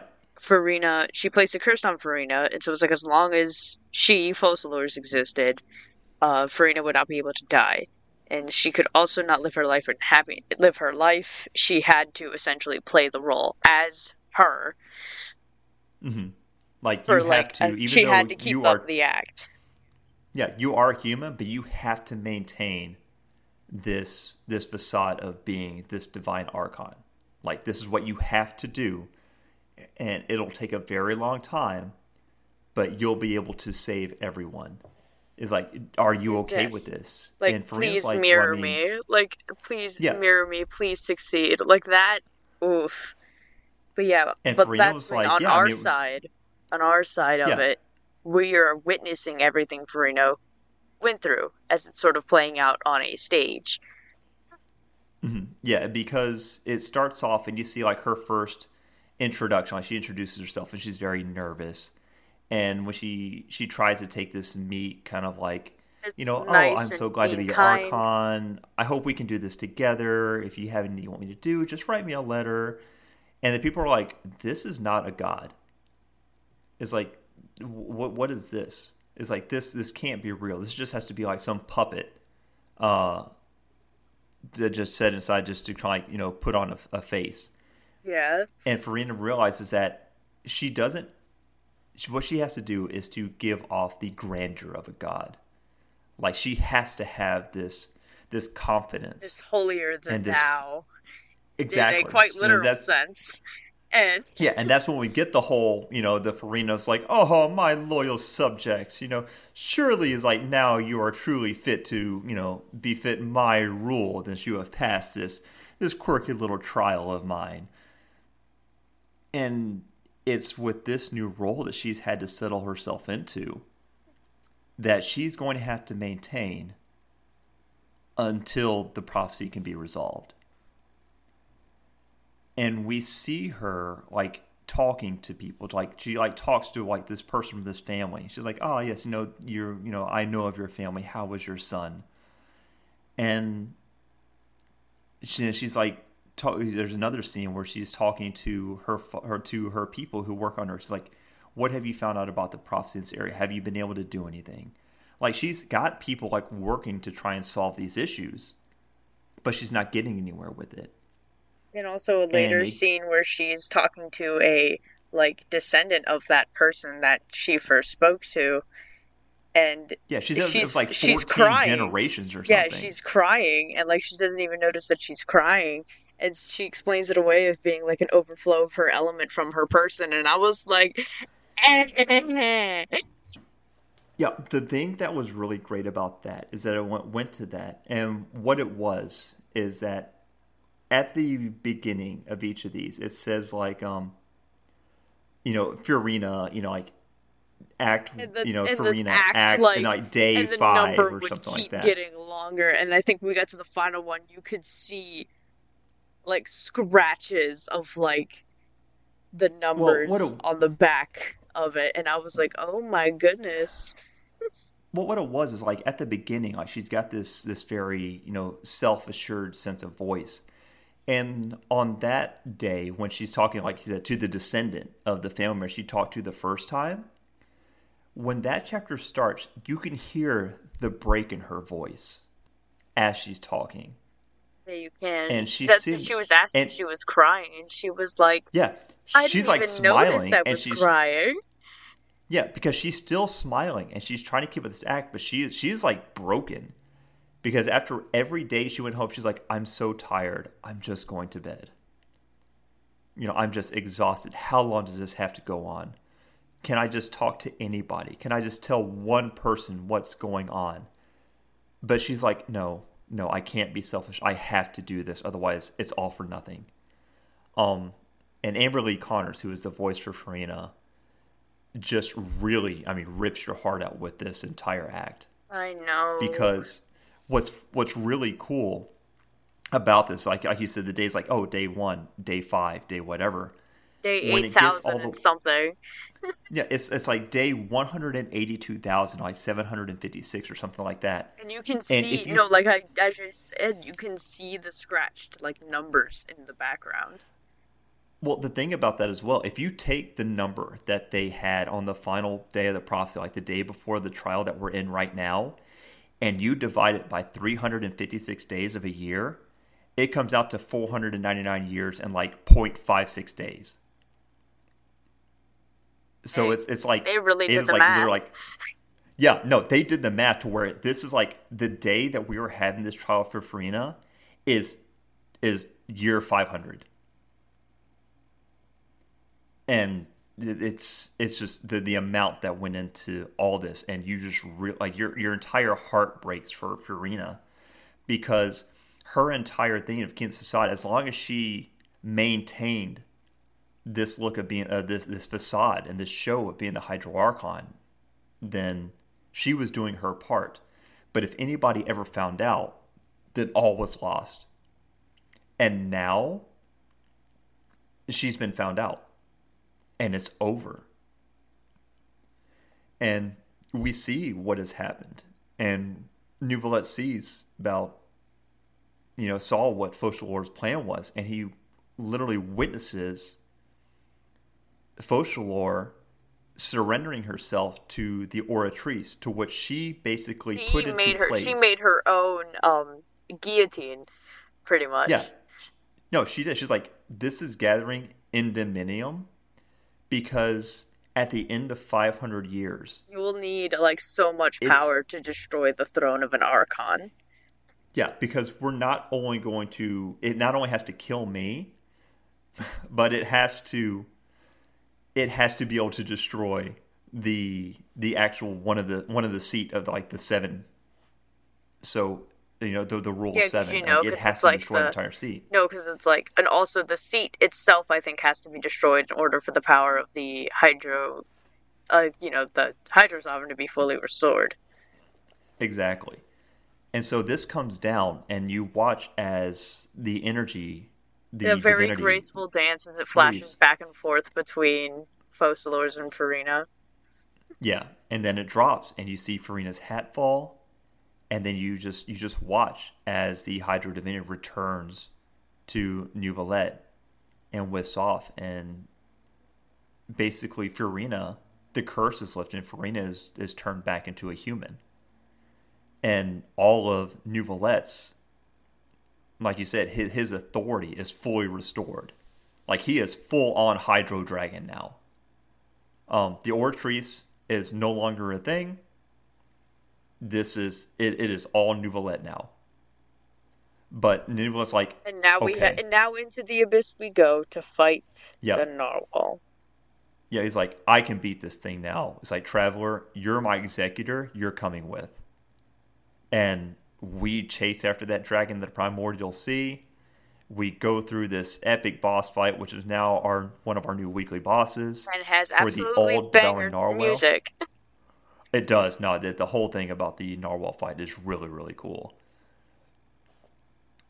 And as we're getting ready to finish it off, a woman appears and basically transforms this thing into an orb, looks at it, then throws it back into the void. And Childe And too. then- like Childe is also and the- and- thrown into the abyss. She just grabs Childe by the collar, just yeets him into the void after it. Oh my gosh. like he's nothing. Like literally just and I, eat oh the my memes. God, it I was had seen that. I so saw like a meme funny. compilation of it where they had different scream audios for Childe getting thrown, and it was hilarious. And yeah, so we come to identify this woman as Skirk, who is Childe's master. And she's like, you know, I'm really impressed because you were able to defeat, you know, my master's pet, you know, with without the powers of the abyss. You know, her master who was it, Surtalogi, I think? Surtalogi, that's That- how it's pronounced. Surtalogi. Okay. We we don't know, of course, we don't know anything about him, but I did see an interesting theory that I still need to read on about who Surtalogi might be, which I will Oh, I'm get sure we're gonna touch to on you. that for sure. Oh yeah, I'll get to you on that later. But the But other she starts going off all these like names and titles like Vedrfolnir and then no, no, it's pronounced Vedel Yeah, I mean Yeah, Vedel Sure. Um, it's then- you know, it's from I have no idea. It's probably it, some- like it's from Norse German? mythology. In Nor- okay. And Rhinedottir, who is the uh, what's that? The person that or the the witch that made Albedo. Isn't that yeah. like? Isn't she like one of the member of the Hexenzirkel now? Yeah, Daughter is a member yeah. of the Hexenzirkel. Yeah, and so basically, like she realized that you know, oh, the Narwhal used all its strength, and because it did, the prophecy is like is now it's coming to fruition. The waters are rising, and but now because you know because of what Focalors and Furina did, and since now the divine author- the authority has fully returned to Neuvillette, it's like the people don't have to dissolve in the water because Neuvillette, when he had his divinity returned, he basically ascended into the sky and basically says, you know, I, you know, your sin is forgiven. Basically, and he just he raised the curse of of Celestia up off of the Fontanian people. Yeah. And so we have this, you know, with the people being swept up in the water, we we see you know the waters like rising and like they, they they've like fully enveloped like the entire like nation of Fontaine like only like the upper half of like the opera epiclese is even like still out of the water and so we see like Navia is on like a boat and she's got like the Spina members on these boats and there's Fontanians in the water like you know help me and they're driving they're pulling people into the water and trying to rescue them and then like we turn and then some like out of the water we see the enormous boat that Wriothesley. Yeah, Wriothesley's boat. Woo-hoo. Yeah, they've been making in the, in in uh in the Fortress of Meropide comes out, and it's not just a boat. This thing like ascends into the air and it flies. And they start drafting these grappling hooks, and like pulling people up into that, and that's freaking amazing. And as all this is happening, like the waters begin to recede again because the judgment has come to pass, but because of what Focalors, Furina were able to do and by Neuvillette, deceiving. Yeah, Neuvillette did. Yeah. Yeah, because Neuvillette was able to forgive the sin. The people that were in the water, even that they were supposed to be dissolved, were not because they no longer carried that burden. But we we do find out that I, I guess they're going to touch on this later from what I can remember, but even though he forgave the Fontaines that were still existing as humans, that they wouldn't. He wasn't able. Dissolved. You're not able to bring back those that were already already dissolved. Exactly, he wasn't able to revert the ones that had already been changed. So that that was kind of sad. But as this wraps up and the waters receive, we we go back and we see that, you know, we we start going through these reports that in the Steambird that Charlotte has been putting out about everything that's going on in the rebuilding efforts. Like we see, you know, Clorinde and Navia, and they're like rebuilding uh, Poisson. And so we're going to head there and follow up. And we find out that, you know, everything's going great. Like the Fatui are, are really helping.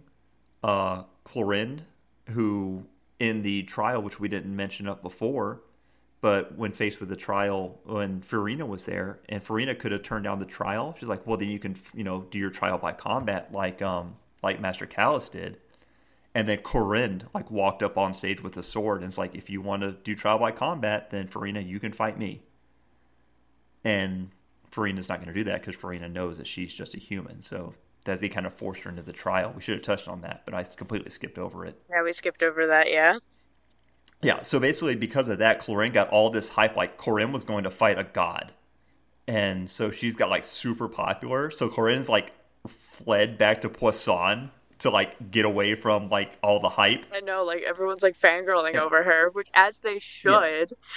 Yeah. yeah. so like yeah, it's like you're just here to go. I was like, no, you're just you're just here to help help Navi, aren't you? And she's like, yeah, well, it's kind of two in one. I can do both these things at once and the Fatui are there, and the guy with the Fatui is like super friendly. I mean, the more we're seeing of the Fatui and Fontaine, they're all like being really nice and just kind of weird. Um, but he's like, yeah, it's like you know, don't don't write us up as doing anything special because we're not. Just just put us up as maybe like you know, uh, friendly neighbors, and that's fine. So Charlotte gets to put that in her paper. and she takes a picture of the traveler with Navi and Paimon. We're like, let's go. You know, we go to the Fortress of the Meropide and we touch base and we check in with Wriothesley and Jury and Levine and talk about the flying ship and what happened with that. He's like, yeah, well, you know, it did what we needed it to. It's now down. It's back in our you know our warehouse to to, to work on a workshop so we can continue working on it. Yeah, and like I said, said, before, yeah, like I said, like yeah. I I'm literally I still have my game open. I'm sitting in Wriothesley's office, and like before we started, I went to check on the boat area because you know I was just there, and mm-hmm. I saw that the boat, the model of the boat that's back in there, was gone, and I was like, "That's awesome, neat." yeah, they really so did just put it somewhere else. Yeah, no, I, I, really appreciate that amount of effort. I'm just wondering where their hidden workshop is now, since uh, because that that was a very big boat. But we we touched base with that, and Charlotte's trying to get an interview out of him, and he's like, "Yeah, nah, absolutely not. Nice try." And she's like, "Well, how about I see your boat?" He's like, "Nah, the boat's being worked on." She's like, "Oh, well, since I can't see the boat, how about an interview?" He's like, "No." He's, he's like, like, "No, just, just stop trying." No, he's no, like, no. He's like, "I don't want to do this." Nope. He's like, "I'm literally Ain't going happening. home." Yep. So like, okay, so we leave that and we go to the harbor of Fontaine where we first ran met Lyney and Fiorina um, and Lynette at the beginning, and they're there and they're back there and they are just handing out magic pockets, just like they were doing when we first met them, just kind of doing their thing. But we do find out that as a thank you, essentially, for the assistance and the help that Arlecchino and the Fatui gave during this time of crisis to Poisson and everybody in Fontaine, Neuvillette has given them the gnosis, the hydrognosis. Oh yeah, something we uh, skipped over was that uh, Wriothesley manages to get the attention off himself and give it to the two assistants that are totally not a couple, by the way. Oh yeah, and yeah. He, he passed it on to them, and then they while he scampers away. Mm-hmm. And then because they don't want the attention, they they pass it on to Sigewinne. So Charlotte goes and does and like pictures of Sigewinne because every nobody wants to deal with Charlotte. So but yeah, but back yeah, to but now our, with the doc with yeah, the yeah. So we find out that the Hydrognosis and Childe have both gone back to Snezhnaya. Like Childe is back in Snezhnaya. He's recovering from his injuries after fighting the the whale for God knows how long. Yeah, and, and that Ar- just handed over the. Neuvillette was just like, you know, you helped save my nation, so here's the Gnosis. And also, yeah. it, it, was in part because of um, what uh, Skirk said to Neuvillette about the Gnosis. Oh yeah, about um, about how they tend to like like bad omens and yeah. I like follow the Gnosis and bad things befall those that hold them. Yeah, pretty much. And, yeah, and another thing like, is that we do uh, give Childe's vision back to Arlecchino to take to him because mm-hmm. we yeah, still have we, it. Give... And Arlecchino was like super nice, just like you know, I understand that you know you see me as what I am, but as a harbinger, I have to wear many masks. But she's like, but she's like, I I'm glad that we got to work together on this, like just being like very very cordial and it feels sincere to me. Either she's acting very well, like she's actually doing a very good act, or like I think she's legitimately thankful because we are able to help save her home. And I think that because of what we've done, that is going to be a a very focal point on the next time we run into her in the future story. Like that is going to sway some action of hers later on because of what we've done together here. I believe. But yeah, absolutely. I can see that happening. Where like she gets put in a difficult position. Mm-hmm. Yeah, and then this is going to be like you know, she's going she's going to pay that back. And I'm, I'm looking forward to seeing how that's going to play out. But during this whole exchange, we find out that Neuvillette, um, we, we talked to Neuvillette, and I was like, hey, you know, how are things with Furina? And he's like, well, Neuvillette pretty much, you know, abdicated from her role as Hydro Archon. She, she stepped down from the role, and she moved out of the opera, and now she's in her own home. but I'm going to make sure that she is taken care of. If she wants, she'll always have food, shelter, clothes. If she wants to travel, she can travel. I'm going to take care of her. And he also says that when after we were sent back to the surface after fighting the narwhal, that he spoke with Skirk. Yeah, this is the thing about the the gnosis. Yeah. Which Yeah, another so thing we learned about them is that the remain of the remains of the third descender. Yeah, so parts of a dead guy. Um, which is the way that Paimon put it. Just like, oh, so we're just they're gathering parts of a dead guy. And Neuvillette asks if he knows if if Skirk knows who the third descender is, and Skirk's like, I I don't know. Uh, I'll ask my master, and see if I can get an answer. And if I get an answer, I'll have to I'll have you know Childe tell it to you. Yeah, which I think that's just hilarious. Like he Yeah. no, she literally threw him into the void and then like forgot Mhm. about him. Yeah, it's like, oh, I love her. Right. I, yeah, she's like, oh yeah, I guess I do have my own disciple, don't I? Yeah, I'll just have him get the message. Like she, she just does not care. but the tr- like, but we go through this, and this is more in your field of expertise, to where, you know, we don't know who the third descender is, Yeah, I don't know anything about that either. But but Trust the traveler me, knows looked- that we're Yeah, we know the traveler we're the knows that we're fourth. the fourth, but that's it. Yeah, but about So- who the uh, third descender is, uh, to my knowledge, we don't have we don't know. Hmm. And I have been trying to look through the lore server on if anybody had any guesses, and Okay. I have not seen anything, unless I missed something. If we have any guesses, Yeah. but all we know is that they're also somehow made in part of the dragon's power over the elements, and whatever the remains of the third descender are. That's Nice. all I know. Yeah, all, all I know, all that's just going to come to fruition. We're going to find out what's going on as we continue our adventures. But no, it, it's a, it's a very cool aspect of the Gnosis to be revealed. It definitely gives more depth as to what's going on with them. So, but we finished up wrapping it up with uh, with Neuvillette, and you know we're telling yeah we're probably going to head to Nat, to Natlan next, and Neuvillette sees like oh if you're going to go to Natlan, you know be careful because Natlan is the nation of war, and it's also a nation of dragons. And we're like, so like like you? He's like, oh no, I would not be welcome to Natlan. He's So like, I'm would not be Natlan." welcome there. That's for certain. Yeah, no. But he's like, no, but it is a nation where humans and dragons coexist together. I guess in like a way, kind of like the humans in the Melusine, like coexist here in Fontaine. Um, but he's also we also learned that uh El the harbinger is El, there. El Capitano is there, and yeah, and he has quote unquote thrown his hat into the endless ring of war. And If, Delicious. we're- if that's where, yeah, and if that's where we're going, you need to be ready. And I don't know about you, but man, I am ready. Yeah, I know you're ready for for for Natlan. Uh yeah, I, oh man, the main thing I want on one, I just want me some. I want me some red wings. I want some. I want me some red fiery wings. Bring them on. I'm ready. But, um, Archon Quest Chapter Four, Act Five. This episode Um, is almost two hours long, and yeah, we still have to do the question of the week. Oh my god, yeah. But uh, just a quick reflect. What did you think about this Archon Quest?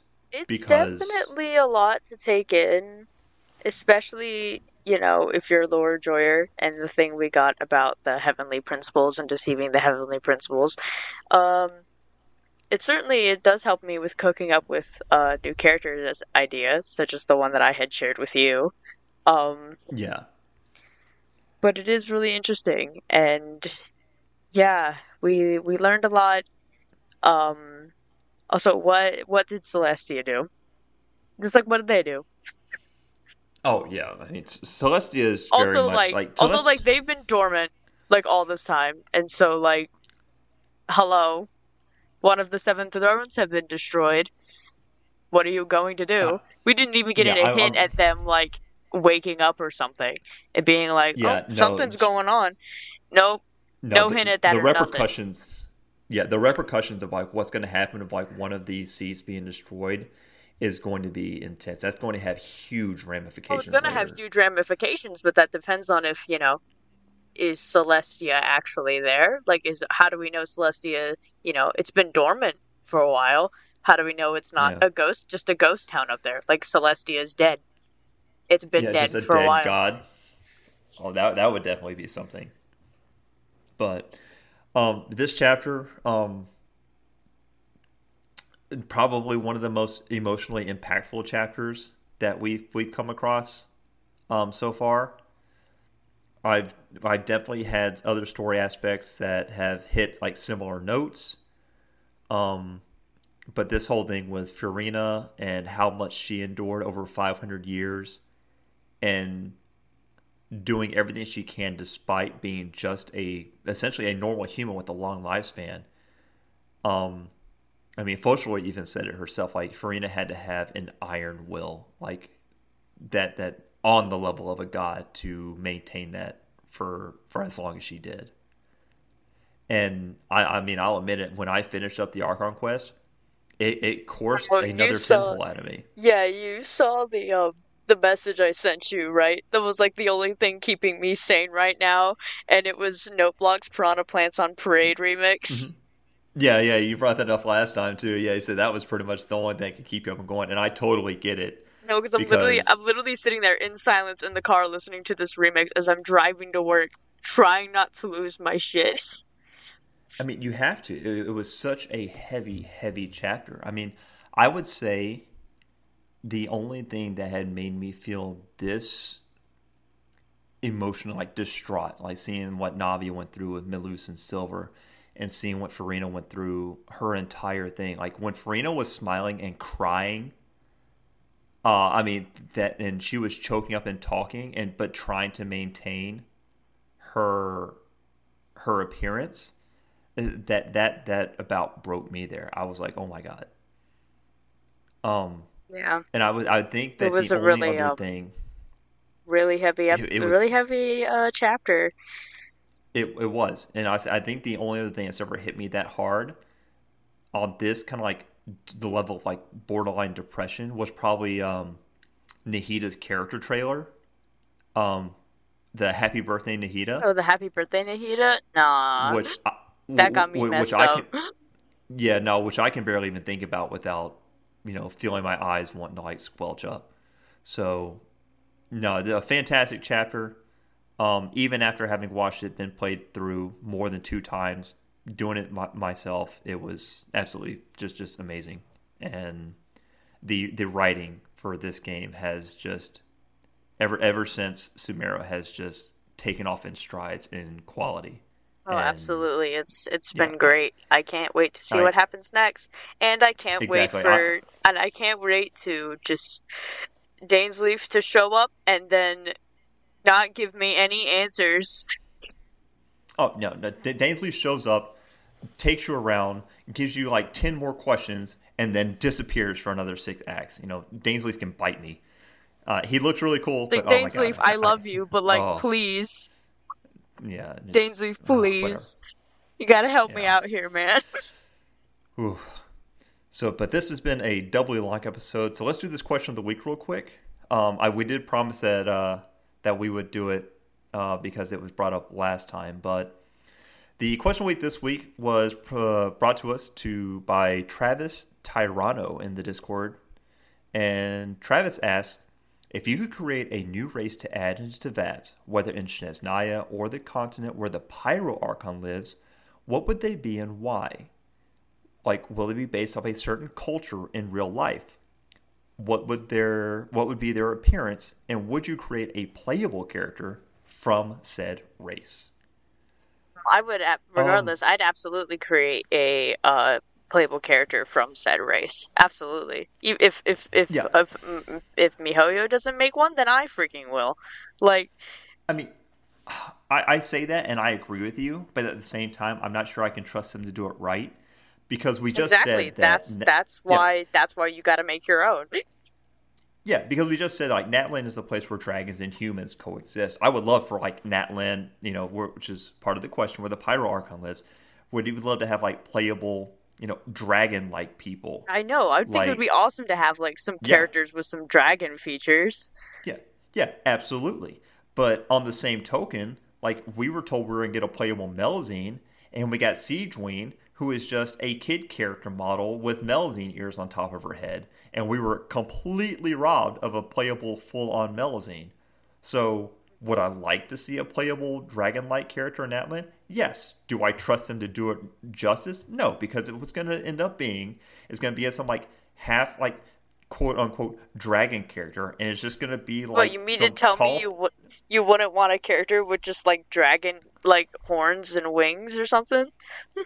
Oh no, I absolutely would because I'm shallow, and if you give me the tall female character with like dragon wings and like the horns and everything like that, I'd be like, yes, it's like the best character design. Oh, ever. absolutely. No, I'm with you on that. and, and, and I, am all here for it, but at the same time, that's also a cop out and garbage. That's just pandering to me because I'm shallow. That doesn't mean they've done it right. And and I admit that. Like I would like them to do like full on like I want like full like dragon like scale. I want to have like you know like the the, the claws and the tail and the, the clawed, wings and like, the horns, clawed and, arms. Yeah, clawed arms. Yeah, dude. Like there's a race in like Pathfinder and D and D that's like, like clawed. How about like full on clawed legs? Like yeah, like give make give them like the melee attacks like that to where they're like clawing and swiping and spinning and kicking their tail or flapping their wings or whatever. But they won't do it. They won't do it because it's gonna be too much effort. That's why you do it yourself. Just, yeah, that's I, why I mean, you do it yourself. Uh, so come up with your own like, characters. Yeah, and, and I would love to, And I will uh, gladly help you do so.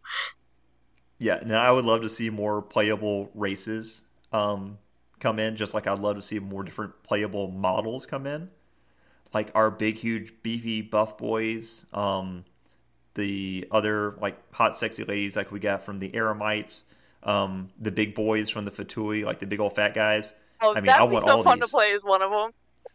Oh, dude, that's like when me I and Farrell were going off. Like... I was playing. I would love playing as the cryo guy because they're annoying to fight in my experience. So just mouth and, mowing and... through enemies with my like freeze ray.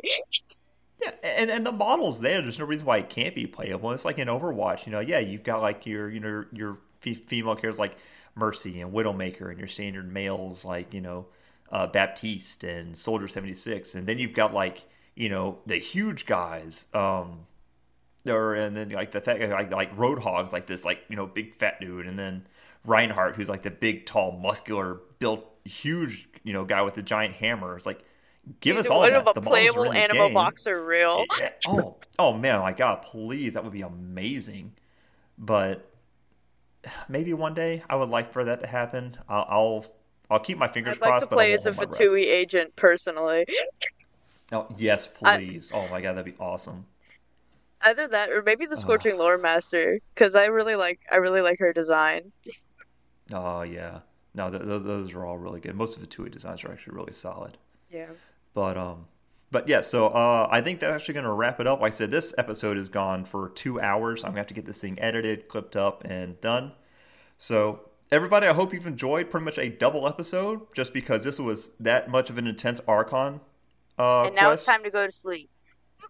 Uh, no, it's not. I'm going to be up for the next two hours still editing this bad boy. So, I'll be asleep probably about midnight, 1 o'clock. And then I'll be up at 5 to get ready for work. So, yay! Yay! but everybody, thank you. Yeah, exactly. I, I'm I'm on my way as soon as I can be. But everybody, thank you very much for listening. We hope you've enjoyed this episode of The Resonance. Um, I'm going to touch up on Furina's character chapter, and hopefully we'll be able to touch on that next week. And we will look forward to seeing you then. Uh, so uh, until next week, have a great night, have a great day. Ad Astra Abyssos. Ad Astra Abyssos.